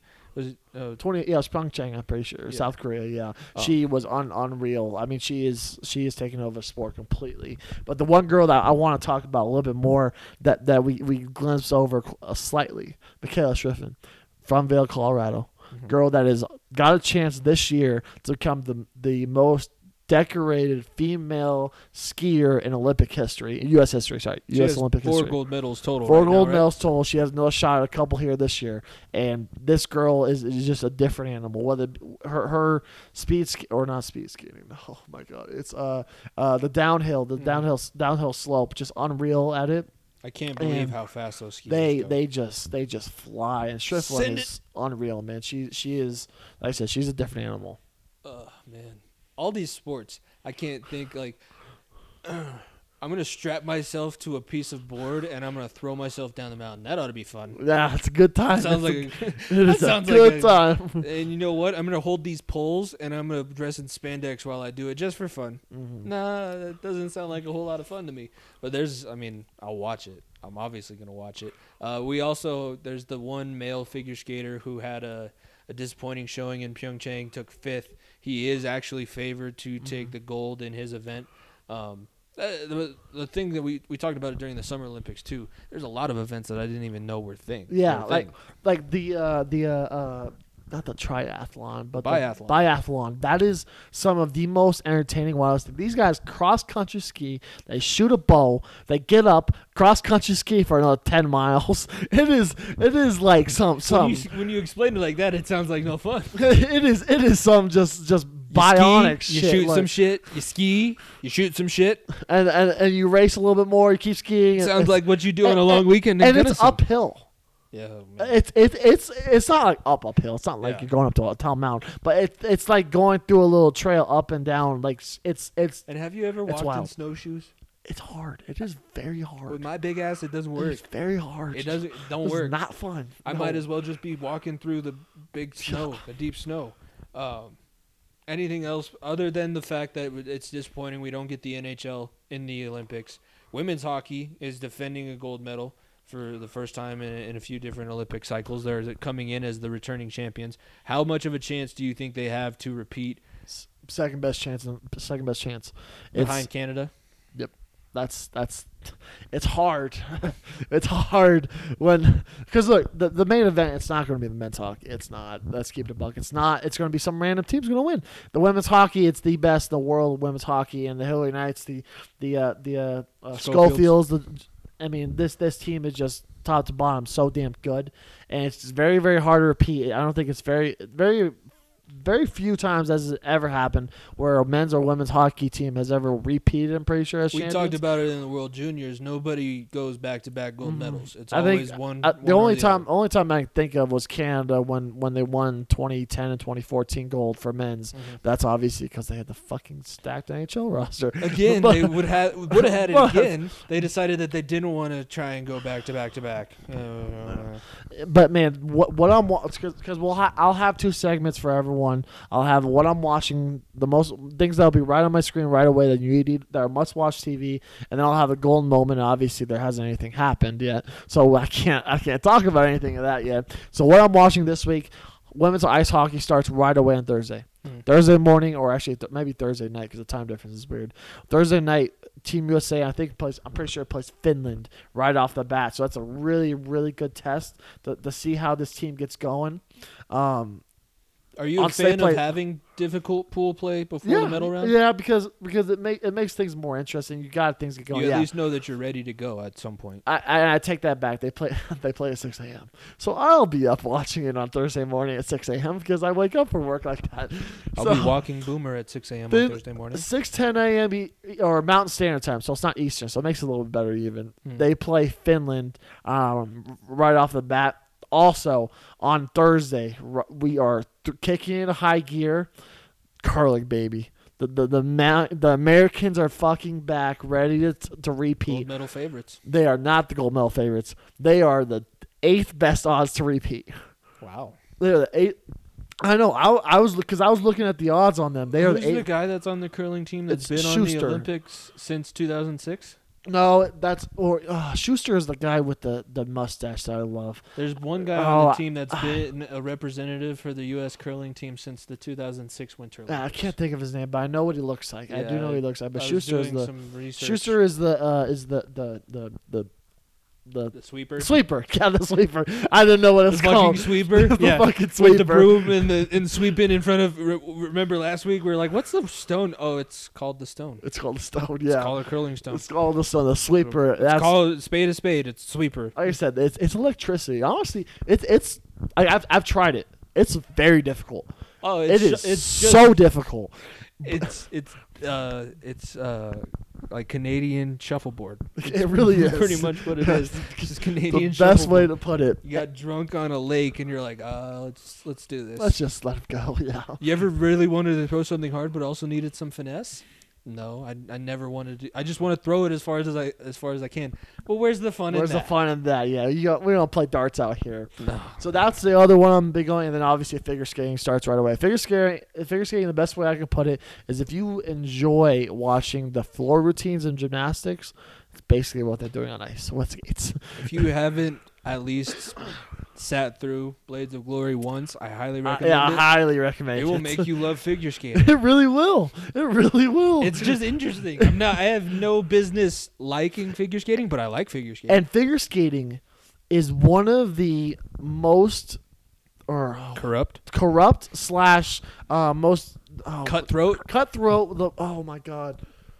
Oh, I can't think. Of, wow, I can't think of words lately. The most like uh, CG rigged sports, uh, rigged yeah, Olympic yeah. sports in history. Whether it be the, I mean, look at you can look at Netflix, you can look at Peacock. They have about ten different storylines of how girls got screwed over because of because of judging. You're talking Or- about the yeah, or the girl dropping a freaking uh, uh, uh, bead on the ice. That was in Blades of Glory. That- no, no, no, no, no, no. It also happened. It, it was real. It was real. I was like, oh, Nico, come on. It's, it's, Don't fall it's, for it's that. the Tanya Harding thing. Have you ever heard about Nancy that? Kerrigan, Tanya Harding. Yep, yep, that whole thing. It is it is wild. They get The fucking Russian and the. French judge that were swapping votes so that they could finish gold and silver. Yep. Yeah. It's it is one of the most corrupt sports in in, in the world. It makes it interesting. fucking animals. They're animals, man.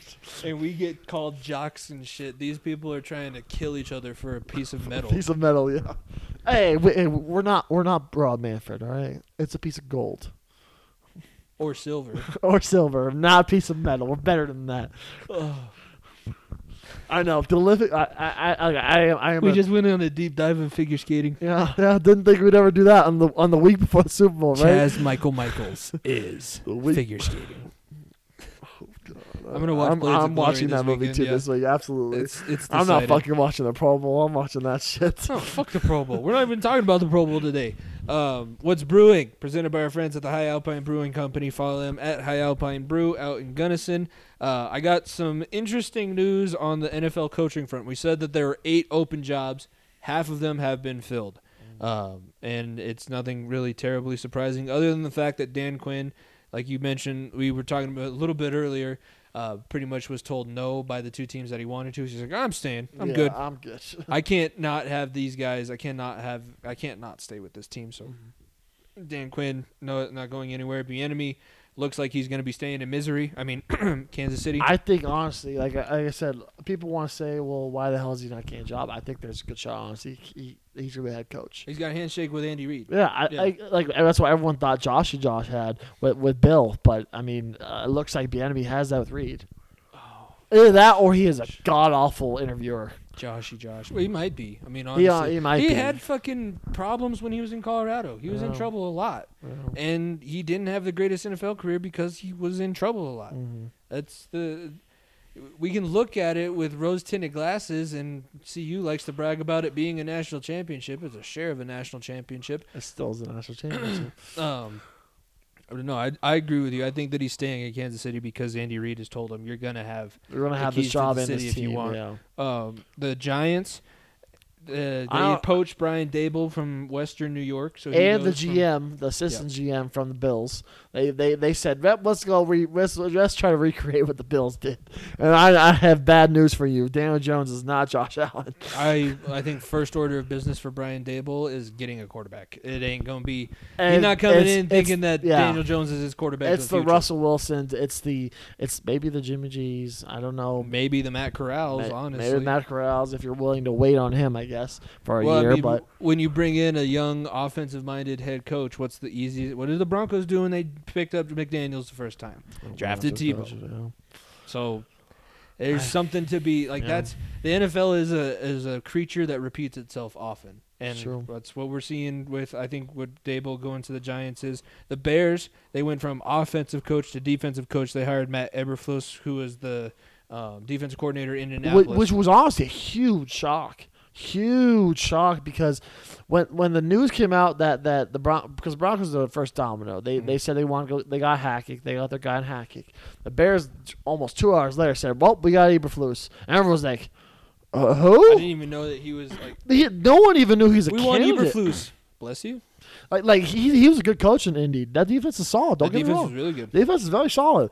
But you were hearing names like Flores really wanted the, the, the Chicago job. Jim Caldwell really and Justin Fields really really want to pair that up. They, there's a lot of names out there. Whether I mean Dan Quinn also with that great defense. And you're bringing a guy that's young. I mean I don't I don't hate it. You got a new you got a new GM and Ryan Pace or not Ryan Pace. That's the That old the old guy's one. gone. I don't know who the guys. It he's, a another- he's a famer, former player. It's another GM that starts with Ryan uh, because I was listening to Barstool and it they went from a Matt and Ryan head coach GM uh, Matt tandem and- to a Matt and Ryan, Ryan, head yeah. coach GM tandem.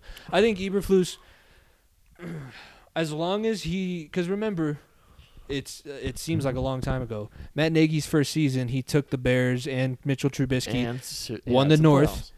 went to the playoffs. And if it wasn't for releasing Robbie Gould the previous season, they might have they might have As long as if he Got doesn't go crazy after double doink, and he made it to the playoffs again with Mitchell Trubisky after that. Matt Nagy doesn't go crazy and absolutely lose his shit after those two situations. That was a good. Sit- they were Very moving in the right situation, yeah. direction, and that was with what everybody said wasn't the quarterback of the future, and they didn't really have an offense. Like, Matt Nagy was an offensive coordinator at one point, but I think the biggest thing for the Bears is what they did at offensive coordinator. They went out and got Lou Getsy, who was who was interviewed for a few of the Who- head coaching was A huge surprise he didn't stay Yeah. in Green Bay because when Hackett left, everyone was like, "That's the new." Like, how, how would you not? Why would you not try to rehire your quarterback coach that everybody wanted? Yeah, it was it was an interesting thought at one point. I- It's honestly the Broncos did interview a few people for their head coaching quote unquote position that were really just offensive and defensive coordinator interviews. I think we're about to start seeing it unless Jerod Mayo does somehow wow somebody and get the head coaching job that he interviewed for. I don't think he had that. I don't think he you he's gonna be a, a coordinator somewhere else because he's just going from a linebacker. I want. I want to talk about one more uh, coaching hire from the Bear or not from the Bears that the Packers did that that involves the Bears. If you didn't see this, Dick Butkus, l- his, his nephew Luke Butkus, is now the new offensive line coach for the Packers. Hmm. Did you see Dick Butkus's tweet? No. Shout out to my nephew Luke, the new O line coach for the Packers. For the Packers, so great to see you moving up with an expansion team. the, Dick, because Dick Butkus in the back. I mean, it, for those who That is yeah. diehard bear. die diehard Bear fan right Yeah. there, the bear, bear guy, bear down right there, and he yeah, I thought that was hilarious. Shout out Dick Butkus making relevancy. You will never see that man. I get shit for being that, that petty and that pri- Yeah. loyal to, to the team that I pay, played for in my own life, and seeing a guy that's that old and like has nothing. There's no reason that he needs to say that. He's shitting on his nephew in his biggest moment of his life so far. Yeah. Oh, congratulations, but also fuck you. But congratulations. You're to Green Bay, but fuck you. but I don't like All you anymore. Bears. You're out of the will. Um, but you're playing for the pack or you're Fu- coaching for the Packers. So Always fuck the Packers, go Bears, right? Yeah.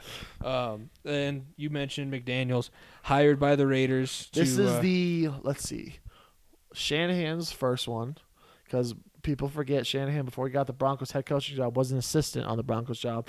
Raiders hired him, and then the Broncos picked him up. There's one, Dennis Kelly, number two, Jack Del Rio, three, and now Josh McDaniels four. All the Raiders want to do is just try to pick up what the Broncos had because they all just picking up off the scraps, just picking up the little dumplings we're leaving them, the little deer droppings. Because right now, first of all, that team didn't want McDaniels. Your team did not want McDaniels. Your team wanted a coach that stuck with your side through and throughout, Bisaccia. And you bring in this guy that is his ego to twice the size as anybody, and you think he's going to come in Do and not want to run the show? Yeah. Are you kidding me? And I get to see this motherfucker twice a year? Oh, I can't wait. This is like Melo 2.0 when Melo was playing in Portland. I get to see this guy four times a year. Now I get to see Josh McDaniels play every single year in Denver. And I get to boo him because we sit on the opposing sideline. I cannot wait because that dude. God, oh my God, the worst coaching hire. Oh, one of the worst coaching hires in Broncos history by far and away. But man, I, for those for by the way for the listeners right now or viewers or uh, anything like that, people who don't understand. Josh McDaniels used to be the head coach of the Denver Broncos. There's listeners who Yeah, don't understand. don't that. know that. Like they only think that his experience with the head coaching position was when he came and went with the Colts. No, he was the quarterback. By the way, he's the co- coach or the coach. He's the coach. That was the reason Tim Tebow was in the NFL. Yes, he was the coach that drafted Demaryius Thomas and Tim Tebow and those guys, and and he didn't win his playoff game. Got fired midway through the year, but He's the guy that traded Jay Cutler for Kyle Orton. oh, Didn't trade him for Kyle Orton, but, But- traded him so that Kyle Oh Orton. no, could he be did the trade him starter. for Kyle Orton. That was part of the deal. We did get Orton back in that deal. so I was trying to help him out. I, there, but- no, we're not helping him, Okay. Josh out, Okay. because there's a reason why he hasn't been a coach, a head coach in ten years.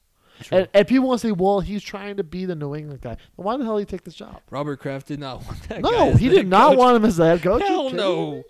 Hell and, no. and McDaniels is too too like I said, maybe the Raiders is perfect for him. The guy's in Vegas, he can do whatever the hell he wants. He has a GM that he's butt buddies with and Dave Ziegler now, who's also from New England, so maybe it's perfect for him. But no, I really- no. I, it's it's a hot. The Raiders do Return not, of the Mac. The Raiders are the one team in, in football, actually, maybe two teams in football history that try to just home run swing on every coach hire. It's them and the Cowboys. They don't care what kind of pass they got. They don't care what's going on in their personal lives. If you have some sort of winning record and you are a big name that brings butts in the seats, good old Davis family is going to get your ass on the on the field for coach the coach the Raiders. They were not about to have a special teams coordinator who is the greatest story coaching story in football come out there and stay with you. When are these owners going to realize that their sons probably aren't the people that w- No. everybody wants it to be like a uh, a Billy Madison type type story where they figure it out when they get handed the keys to the entire franchise. That doesn't happen a lot. Nope. I can't I can't I can talk about how bad Mike Brown is, but I can't really because they are going to the Super Bowl. Um, it's it's insane. The Al Davis is on the fucking Mount Rushmore of NFL history. There is not NFL football today Yeah, without Al. Davis. 100%. And Mark Davis is just so incompetent, like so bad I'm- at I'm gl- everything that he does. I'm, I'm glad the Broncos didn't have 20 years of Al Davis, quote unquote, because we almost barely had that with the next bowling. we almost had that. so at least we're moving on and looking at what the Raiders are doing with Mark Davis saying, yeah, let's find someone else. We were uh, the only reason that didn't happen is because he got himself in trouble. yeah.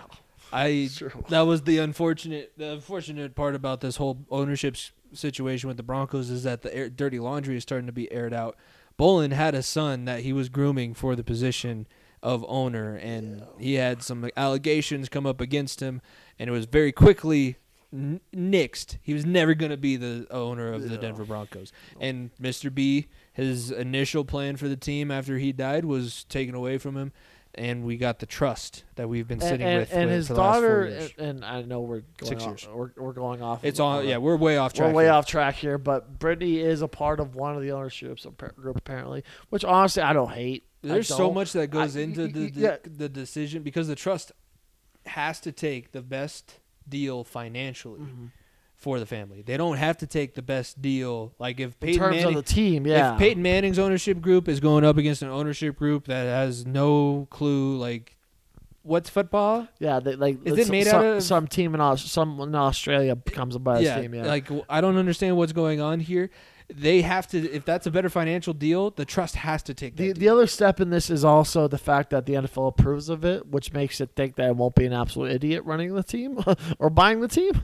It's But- also what makes people think that they want a singular owner and they don't want to go with an ownership group. We are far past the point of anyone ever singularly singularly buying a franchise, a professional What's- sports do you- franchise. Do you have another percentage of your assets that have to be liquid to be able to buy to be eligible to I have no team? idea. I think it's I. My mom was saying something. Shout out Mama Pilato because I know she's listening. Uh, but I think she was saying like twenty five percent has to be liquid assets to Like- be able to buy the team. Yeah, you like you have to be dumb, dumb rich to buy football, basketball, baseball, hockey, like any of those sports. Well, I mean, you could buy the Orioles for a, a gallon of soda, and a Uh, or or I guess the Packers. That's true. Packers for twenty five bucks on a YouTube ad. you and twenty five million other people Shoot. probably. Maybe I'll do that, and then one of the, I'll get in the group chat and say, "Trade Aaron Rodgers." Honestly, You know what we should Honestly- do, guys? you know what we honestly. should do? Nobody's saying it. We should. trade Jordan Aaron Love Rodgers. is the future of this franchise. Trade Aaron Rodgers to Denver. Oh, we're gonna get if we Honestly, had a PO great- box set hon- up, we would get so much hate. mail from Honestly, might Bay. be great content for for summer, for the off season. Far Might be great the bench content. Becomes the far end of the bench owns the Packers. we should get it. We should set up a PO box, honestly, because we get a lot of people come at us sideways on Twitter. I'm sure, especially because it's. Green Bay. I'm sure we got people in Green Bay just itching to write us a hate letter, Yeah. Oh man, I would love to see it. sitting by the fire. I, I love all. I love all the Aaron Rodgers, the Denver shit, and I would love to start the fire over there in Green Bay. I know you would, and that's why they're probably never going to let it happen. um, what's what what's brewing for you? Because My what's brewing, my what's brewing is well, I had one, but we we, we skipped over bench warmer, so I, I'm going to throw this one in here as as as a two as a two parter. Twofer. Bench warmer slash my what's brewing. The biggest story of the week that we haven't talked about in an hour and 45 minutes was the Tom Brady retirement slash unretirement. Was the what are we doing Tom Brady saga? The uh uh the let's jump the gun because let's let's get the news out as quick as possible. Shout out Shefty. I love me some Shefty. He- he- but but man, you jumped the gun, buddy. There's some stories going around. There's some theories. Have you heard the theory like it was this was gonna. This was always the plan. And Always Brady plan. had told Schefter, "Yes, you can break the news." But you need to wait. yeah. And then Schefter was like, "Oh no, he's he's just joking." Somebody told somebody to release it, and somebody is going to be without a job soon, and it's not Shefty because Shefty, I, I, I can't think of the guy's name, but he's There close. It's something McDonald, I think. Yeah. It's close friends with Brady, and that's the guy who told him it was going to happen. And now these motherfuckers are gonna. Brady's going to play one more year. He's going to win a ring. A spite. he is a spiteful motherfucker. I mean, look, he Tom Brady can't even retire right, unlike Peyton Manning. There But was man, some- I There was also something like if he stays under contract for a certain amount of time to a certain date, he gets a bonus.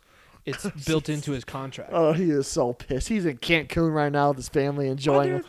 He's like his phone's blowing up. Congrats, congrats. It's We're two weeks. Miss you, Tom. If I'm on the roster for two more weeks, I get three million dollars. he told uh, he told everyone, "Shut the fuck up. I'm trying to make some more money. Let me be.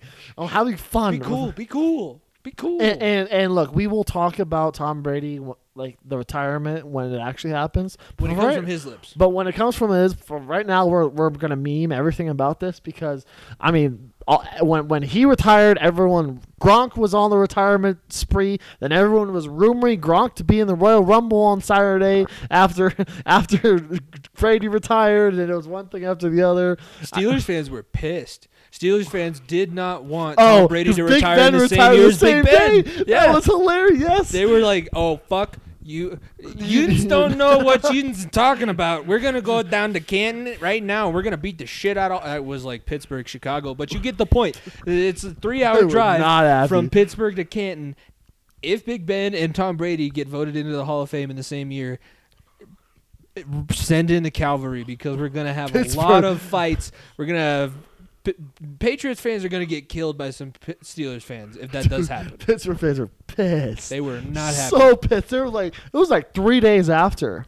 And this is going to be the one situation that I say I stand with Patriots Nation. You guys, the, the Steelers are a trash organization. Big Ben is a classless player. Um, okay, and that's my. Steelers And, and I had some things to be said when Tom Brady unquote was retired. The the oh man Bucks slash Patriots non Patriots fans slash non Bucks fans lives just got so much easier because that's a fact. Mhm. And I will say this: if this is the end, the Broncos are one of four teams in, in the NFL that don't have a losing record against Tom Brady. Do you know the other three? Let's see if you know the other three. Hmm. I would say the Giants probably, I think the Giants are on that. Yes. and There's one team that was in his division the last couple of years. Nope. Last couple of years. Oh Buffalo. No, no. New Orleans. Oh right, right, right. New Yeah, Orleans. I totally that totally skipped my mind. Um, New Orleans, Yeah, I think he has a, sense. he has a winning record against, and I think the other one was like Washington or something weird. Hmm. I don't know. I, it was it was some weird school, or we're not weird school, weird team. Yeah, uh, I think. Well, since you just also did your bench warmer of the week, and we did skip over that, my bench warmer of the week is Patrick Mahomes because he now has to spend the offseason with his brother and his and his fiance, baby Dude, mama. if he gets rid of that drama, he's a different player, and things and the Chiefs start becoming likable. Which uh, never from this side of the couch. you either die a hero or live long enough to yourself yourself, become a villain. villain. True. Villain, and uh, those two were villains from the start, and you're associating yourself with them by choice. Why one by choice, and the other you had. You, you had no choice, and we all forgive you, but we also don't forgive you. We you. don't forgive you. Yeah. Because if you weren't so good, we wouldn't have to know the name Jackson Mahomes. Or he'd, be, Brittany. he'd be playing basketball instead of dancing, shaking Oh, his he ass was- on TikTok. He was terrible basketball Really? too. The- Did you see I his heard- high school high school videotape? I didn't see the tape. I just Oh. I saw the I heard tape. The tape was stories about his stats. Let's say, let's just put it this way: your layup lines were better than his. I, now, now I know you're lying. Yeah, that's. I'm just saying. I know you're lying now. Don't don't fill my head with that kind of hope. Um, that's gonna bring us to the end of what's brewing. And now we get to go to the man of the hour because since uh, it's just the Pro Bowl happening this weekend and we record too early in the week to try and have some of these uh, games that go on throughout the week on this, I'm gonna let Nico and Bulla take over for beats of the week. Uh, what did did Bulla make up for his one out of three on his parlay? Honestly, I- I, don't think so. Honestly, I think he might have missed because I had. Oh, I can't even remember what he had. And I'm letting you wear the new stripes in this video, I know, I know. He, he's struggling, but this this week And the cigar. he's the wearing Joe the Burrow Bengals jersey. And if he wasn't wearing the Bengals jersey, he's be wear, he'd be wearing the jersey I am wearing right now because he's all over Team USA for his Bula's picks this week. He is riding the Olympic wave. So let's let's see what Bula's Bula has. Did he spoken with- defect from the ROC? He, yeah, he is. He's not. the He's not best friends with Putin Yeah, anymore. He's not best friends with Putin anymore. He's an American, American down to the bone. So he, he's he's riding the American wave, even though he's not American at all, which I did not think about at all when I when, when he when I when he told me these picks. So his first one, he's feeling the wave. USA over eight and a half gold medals at minus or at minus one ten. Hmm. Eight and a half. You got to think. Michaela Strickland gets you maybe one or two. Yeah. Chloe Kim will get you two. You're at four already. Just Figure skater. figure skating, curling, curling. You can throw hockey. a couple of those in there for gold medals, and you can get in there, and then you got a shot. So I like over eight and a half for that. Then he's riding the American, the American women to go back to back at minus one hundred eight. USA women's hockey to win gold. That one back to back, like I said, repeating as the 2018 champions, now 22, 2022 champs. The odds-on favors are Canada, but we don't, we don't, Makes we, sense, we, eh? we don't bet on the Canadians. We only bet on Team USA. And then finally, she wants the boys to go back to back. She wants the men's curling USA to win gold at plus 1100. The, the mustache, the mean green, mean machine that is the USA men's curling, the most electrifying. Most electrifying, boring sport in the world, curling is back, baby. The And those- cleanest sport of all time. Cleanest sport of all time, plus 1100 odd. And yes, if you want to get frisky, all three of those together plus 4372. Those odds, 10 bucks, wins you $437, I think, maybe. Yeah. And and for for for bettors out there, if you are feeling frisky like this motherfucker did on FanDuel, we don't have a sponsor anymore, so I can say that. Did on this week where he bet both championship game scores correctly on a twenty dollar bet that won him five hundred and seventy nine thousand dollars. Then get frisky with some of these bets. Uh, Bulla, I'm. A, I don't know if he's talked to you about this either. I just I'm curious. Is the does the Russian curling team get the same steroids as all the other Russian athletes, or uh, I don't, I don't think do they get a specific doping section just for the curlers I, as well? I, I don't think curling really affects because it's finesse. I mean curling. They're definitely on Adderall or something. Yeah, they're, they're, yeah, they're, they're focus pills. They're on the amphetamines that Hitler gave the Germans during World War II. we are. I can't sleep. We are pushing the limits of I can't sleep. of, of getting getting fucking killed here on, on by the Russians or the Germans. Well, what is Germany gonna do? That's true. Germany almost beat the world twice. Here, keyword almost. Almost. All right, uh, let's go ahead and wrap things up here. Episode 76. Bulla's going to stick around still, and we got uh, player and play of the week. I'm going to stick. I'll, I'll go ahead and throw this out there. My player of the week. Uh, I just I need to to make sure that we we have this. Barry Bonds is not in the MLB Hall of Fame. He has now missed his window to be voted in by the Writers Association, all those guys. Here's his career stats up to 1998, which is widely considered the beginning of the steroid era. The summer of 98 was that year where Sosa and McGwire went head to head for the season home run championships. Uh, Barry Bonds' career stats 1,742 games played up until 1998. 6,600 6,069 at bats, 1,750 hits. That's a hit in 29% of all of those at bats. 374 home runs is 22% of all of those at bats in that time. They he also carried a 314 batting average for those 12 seasons before the steroid era. When you add in those numbers, he ended 80%, over 80% of his at bats with a home run or a walk. It's just ridiculous. He's the greatest baseball player of all time. it's it's not it's not even an argument and and I I honestly had some strong opinions about this. I barely rarely ever have strong opinions about baseball. But here we are with the Baseball Hall of Fame. It is well I heard this really well said by I forgot who it was. I think it was someone else too. It might have been Vic Lombardi. Baseball Hall of Fame is the biggest popularity contest in, in sports. It's a popularity contest that's decided by people who are pissed off that they were the nerds in fucking high school. Tom Verducci, you can't tell me didn't wear a headgear and a retainer to his senior Mm-hmm. prom. Had no date, and now he gets the ultimate say on all of these. You can talk shit about the steroids that Clemens and McGwire and Barry Bonds and Sosa all took. They were still playing at a very high level when everybody else was taking the same steroids. It's it, when everyone else is doing the exact same thing, and when you just inducted a guy that was tied to all. Look, David Ortiz. No one is doubting David Ortiz deserved to be in the Hall of Fame. There is no doubt that he should have been. I am not disagreeing with that. But the fact that he was tied to it, and these other guys aren't even getting mentioned, and the other guys had a better career. Think about this: the all-time leader in in a, in in hits, the all-time leader in home runs, the all-time leader in most Cy Young awards are all not in the Hall of Fame. Roger Clemens, Pete Rose, and and and Barry Bonds. Pete Rose, obviously, look with how much sports betting has gone on, and the fact that he didn't bet on his team technically to lose. I mean, whether that's true or not, who knows? Like we are past these times. And then you throw into the factor, look, whether you agree or disagree with political stances and what Curt Schilling does, it, it, it, does. Look, the likes of Ty Cobb. Look up what Ty Cobb and how racist he was in his life. And that man is poster boy of all the MLB the shows, and he's in every single game, and he's in the Hall of Fame. It does not matter whether you agree or disagree with with what Curt Schilling says. He had a Hall of Fame career. We pick and choose what we do and don't accept from different people depending on what team they play. Play for exactly, and like like for Because people, you can't tell me Derek Jeter wasn't on some some some something man. wasn't necessarily steroids, but everybody is taking something to recover. Mhm. It's and we are like I said, it's it, it's become a joke.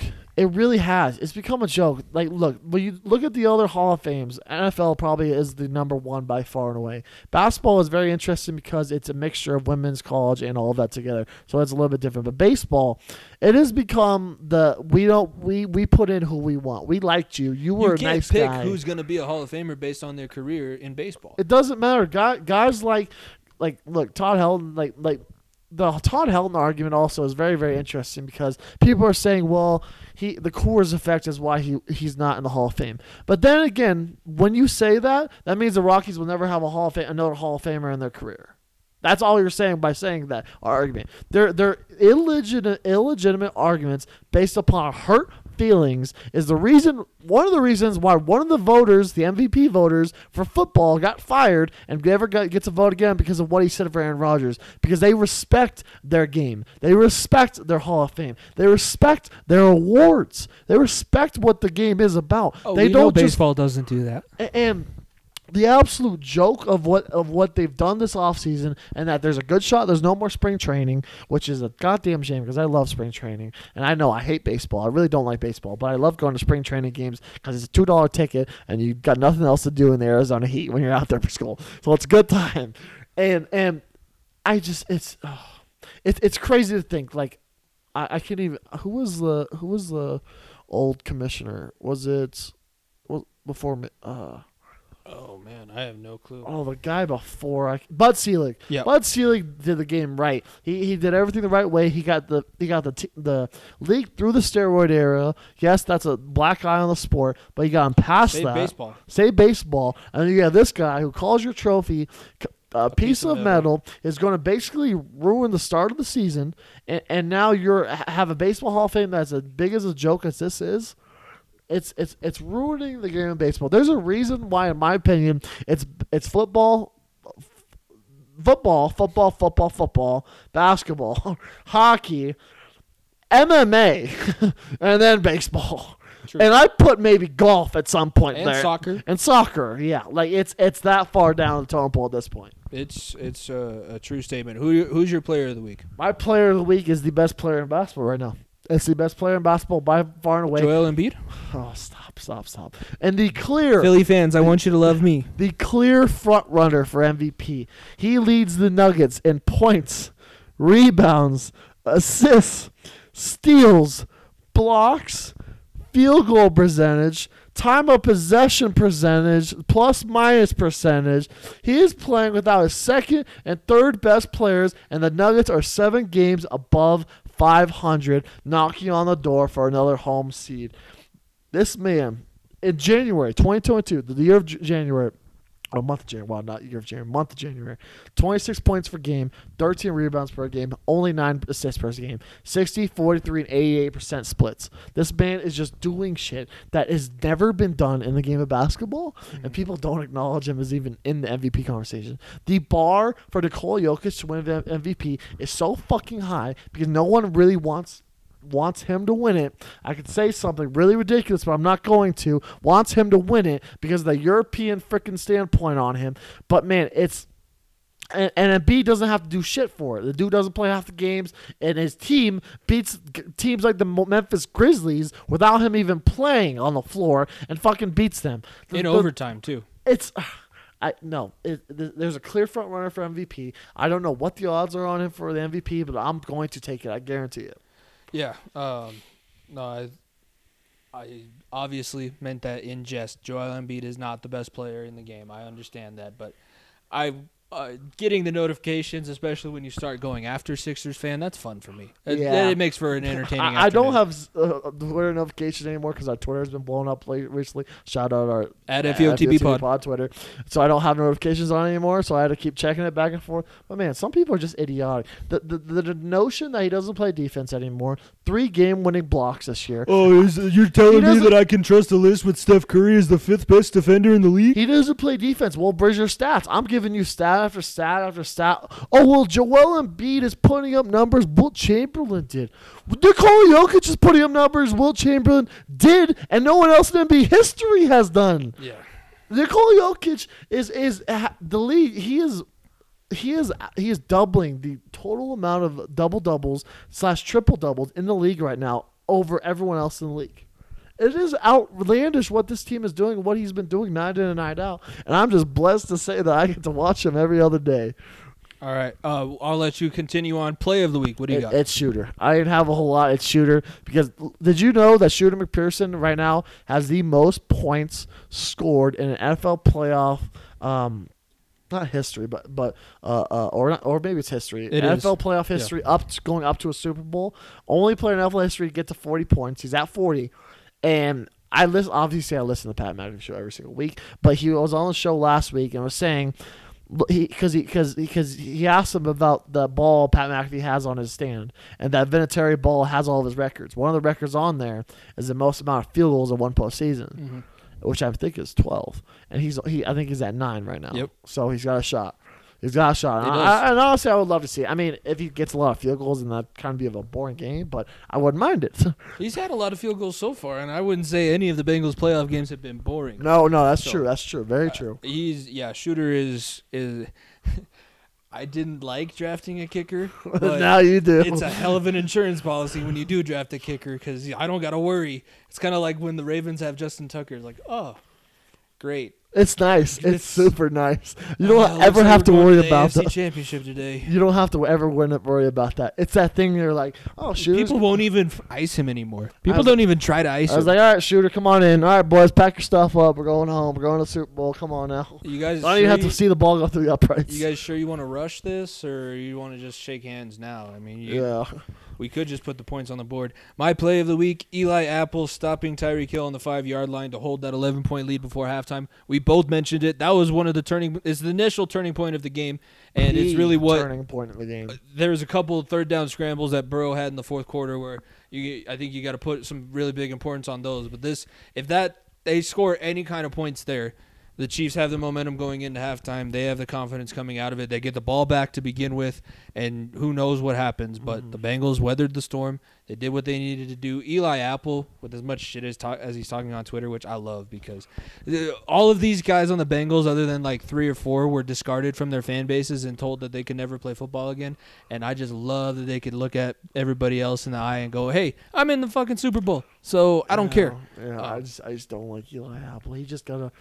all I'm saying is when you face Cooper Kupp, if you face the likes, I'm, I won't say OBJ, but if you face Cooper Kupp one on one, you better pray for that man. Oh, nobody's. I don't think anybody got We don't have anybody who can cover Cooper Kupp one on one. You better not saying you- that. Jessie Bates is better going to be helping over the top like a motherfucker over over. Jessie Bates is Cooper Kupp. playing like a He's- fucking he man has been playing like an animal. He's responsible alone. you better for two sign of the him. That's all I'm three. gonna say. You better sign him. Dude, You don't you're preaching to the choir. You, you don't sign him. That's the biggest You mistake are this franchise preaching ever to the choir. Honorable mention: B.J. Hill's interception of Mahomes because uh, Thick boy interception. I always love that. always love the thick boy interceptions. And we traded our first round pick from two years ago, Billy Price, for B.J. Hill, and that worked out perfectly, perfectly, perfectly, perfectly. That's all. Yeah, we're just gonna leave it at that.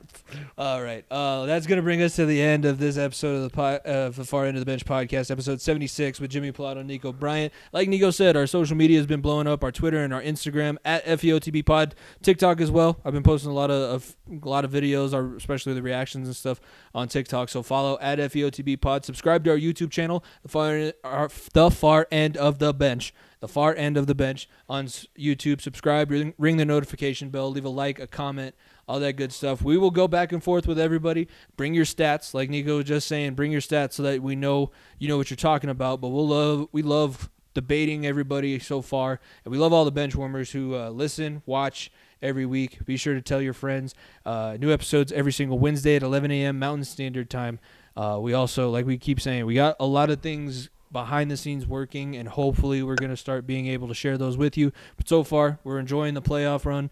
It's been wild to have a team in it this far. First time in podcast history, and man, Nico, 76 episodes down so far. Uh, we finally have a team that's in the, that's in a big game. I mean, we've had te- we've had teams in the playoffs, obviously, but not in the game. Oh, this is all gravy. I'm going to be a nightmare during the NHL playoffs, especially if the Avalanche keep this up. But so far, I'm I'm just I'm enjoying life. I'm Uh, just living the high life. Before right we end, I do want to know this question: What would you rather have, Bengals or Avs championship? Bengals. Okay, that's fair. That's fair. That's honestly fair. I'm I don't. Ha- I don't. I know. I don't hate you for that. No, I know. I'm I, that's honestly fair because the amount of turmoil that you fucking been through with that shit organization. You've Avs, been around everybody Avs- who's yeah. given me all kinds of the, shit. The Avs have had some success. I, I I I just thought about the question, so I had to throw that out there. And I don't. I don't. It's like asking me to pick between kids. Yeah. I like both, but uh, yeah, I've I've And up, when the Bengals, if the Bengals lose, then you'll be saying, "I always wanted the Avs to win." There's always Avs forever. no, no, no, no. The amount of investment that I've put into the Bengals and explaining to everybody why I'm a Bengals fan for all of the, all Mm-hmm. of these years, a Bengals Super Bowl would be the vindication that I need um, for all of that kind of stuff. Anyways, enjoy the rest of your sports week, everybody. Be sure to listen to Bullets picks. We'll be back next week with a full preview for the Super Bowl. But so far, hopefully you guys enjoyed the Conference Championship Sunday recap, episode 76 of the Far End of the Bench podcast. For myself, Jimmy Pilato, my co-host Nico Bryant. Bola giving us his picks, Bree behind the camera. Everybody, be sure to tune in next week. We will see you guys down the road. Peace. This is the blues I'm playing. Yes, it's a fine old thing. When the night is cold and lonely.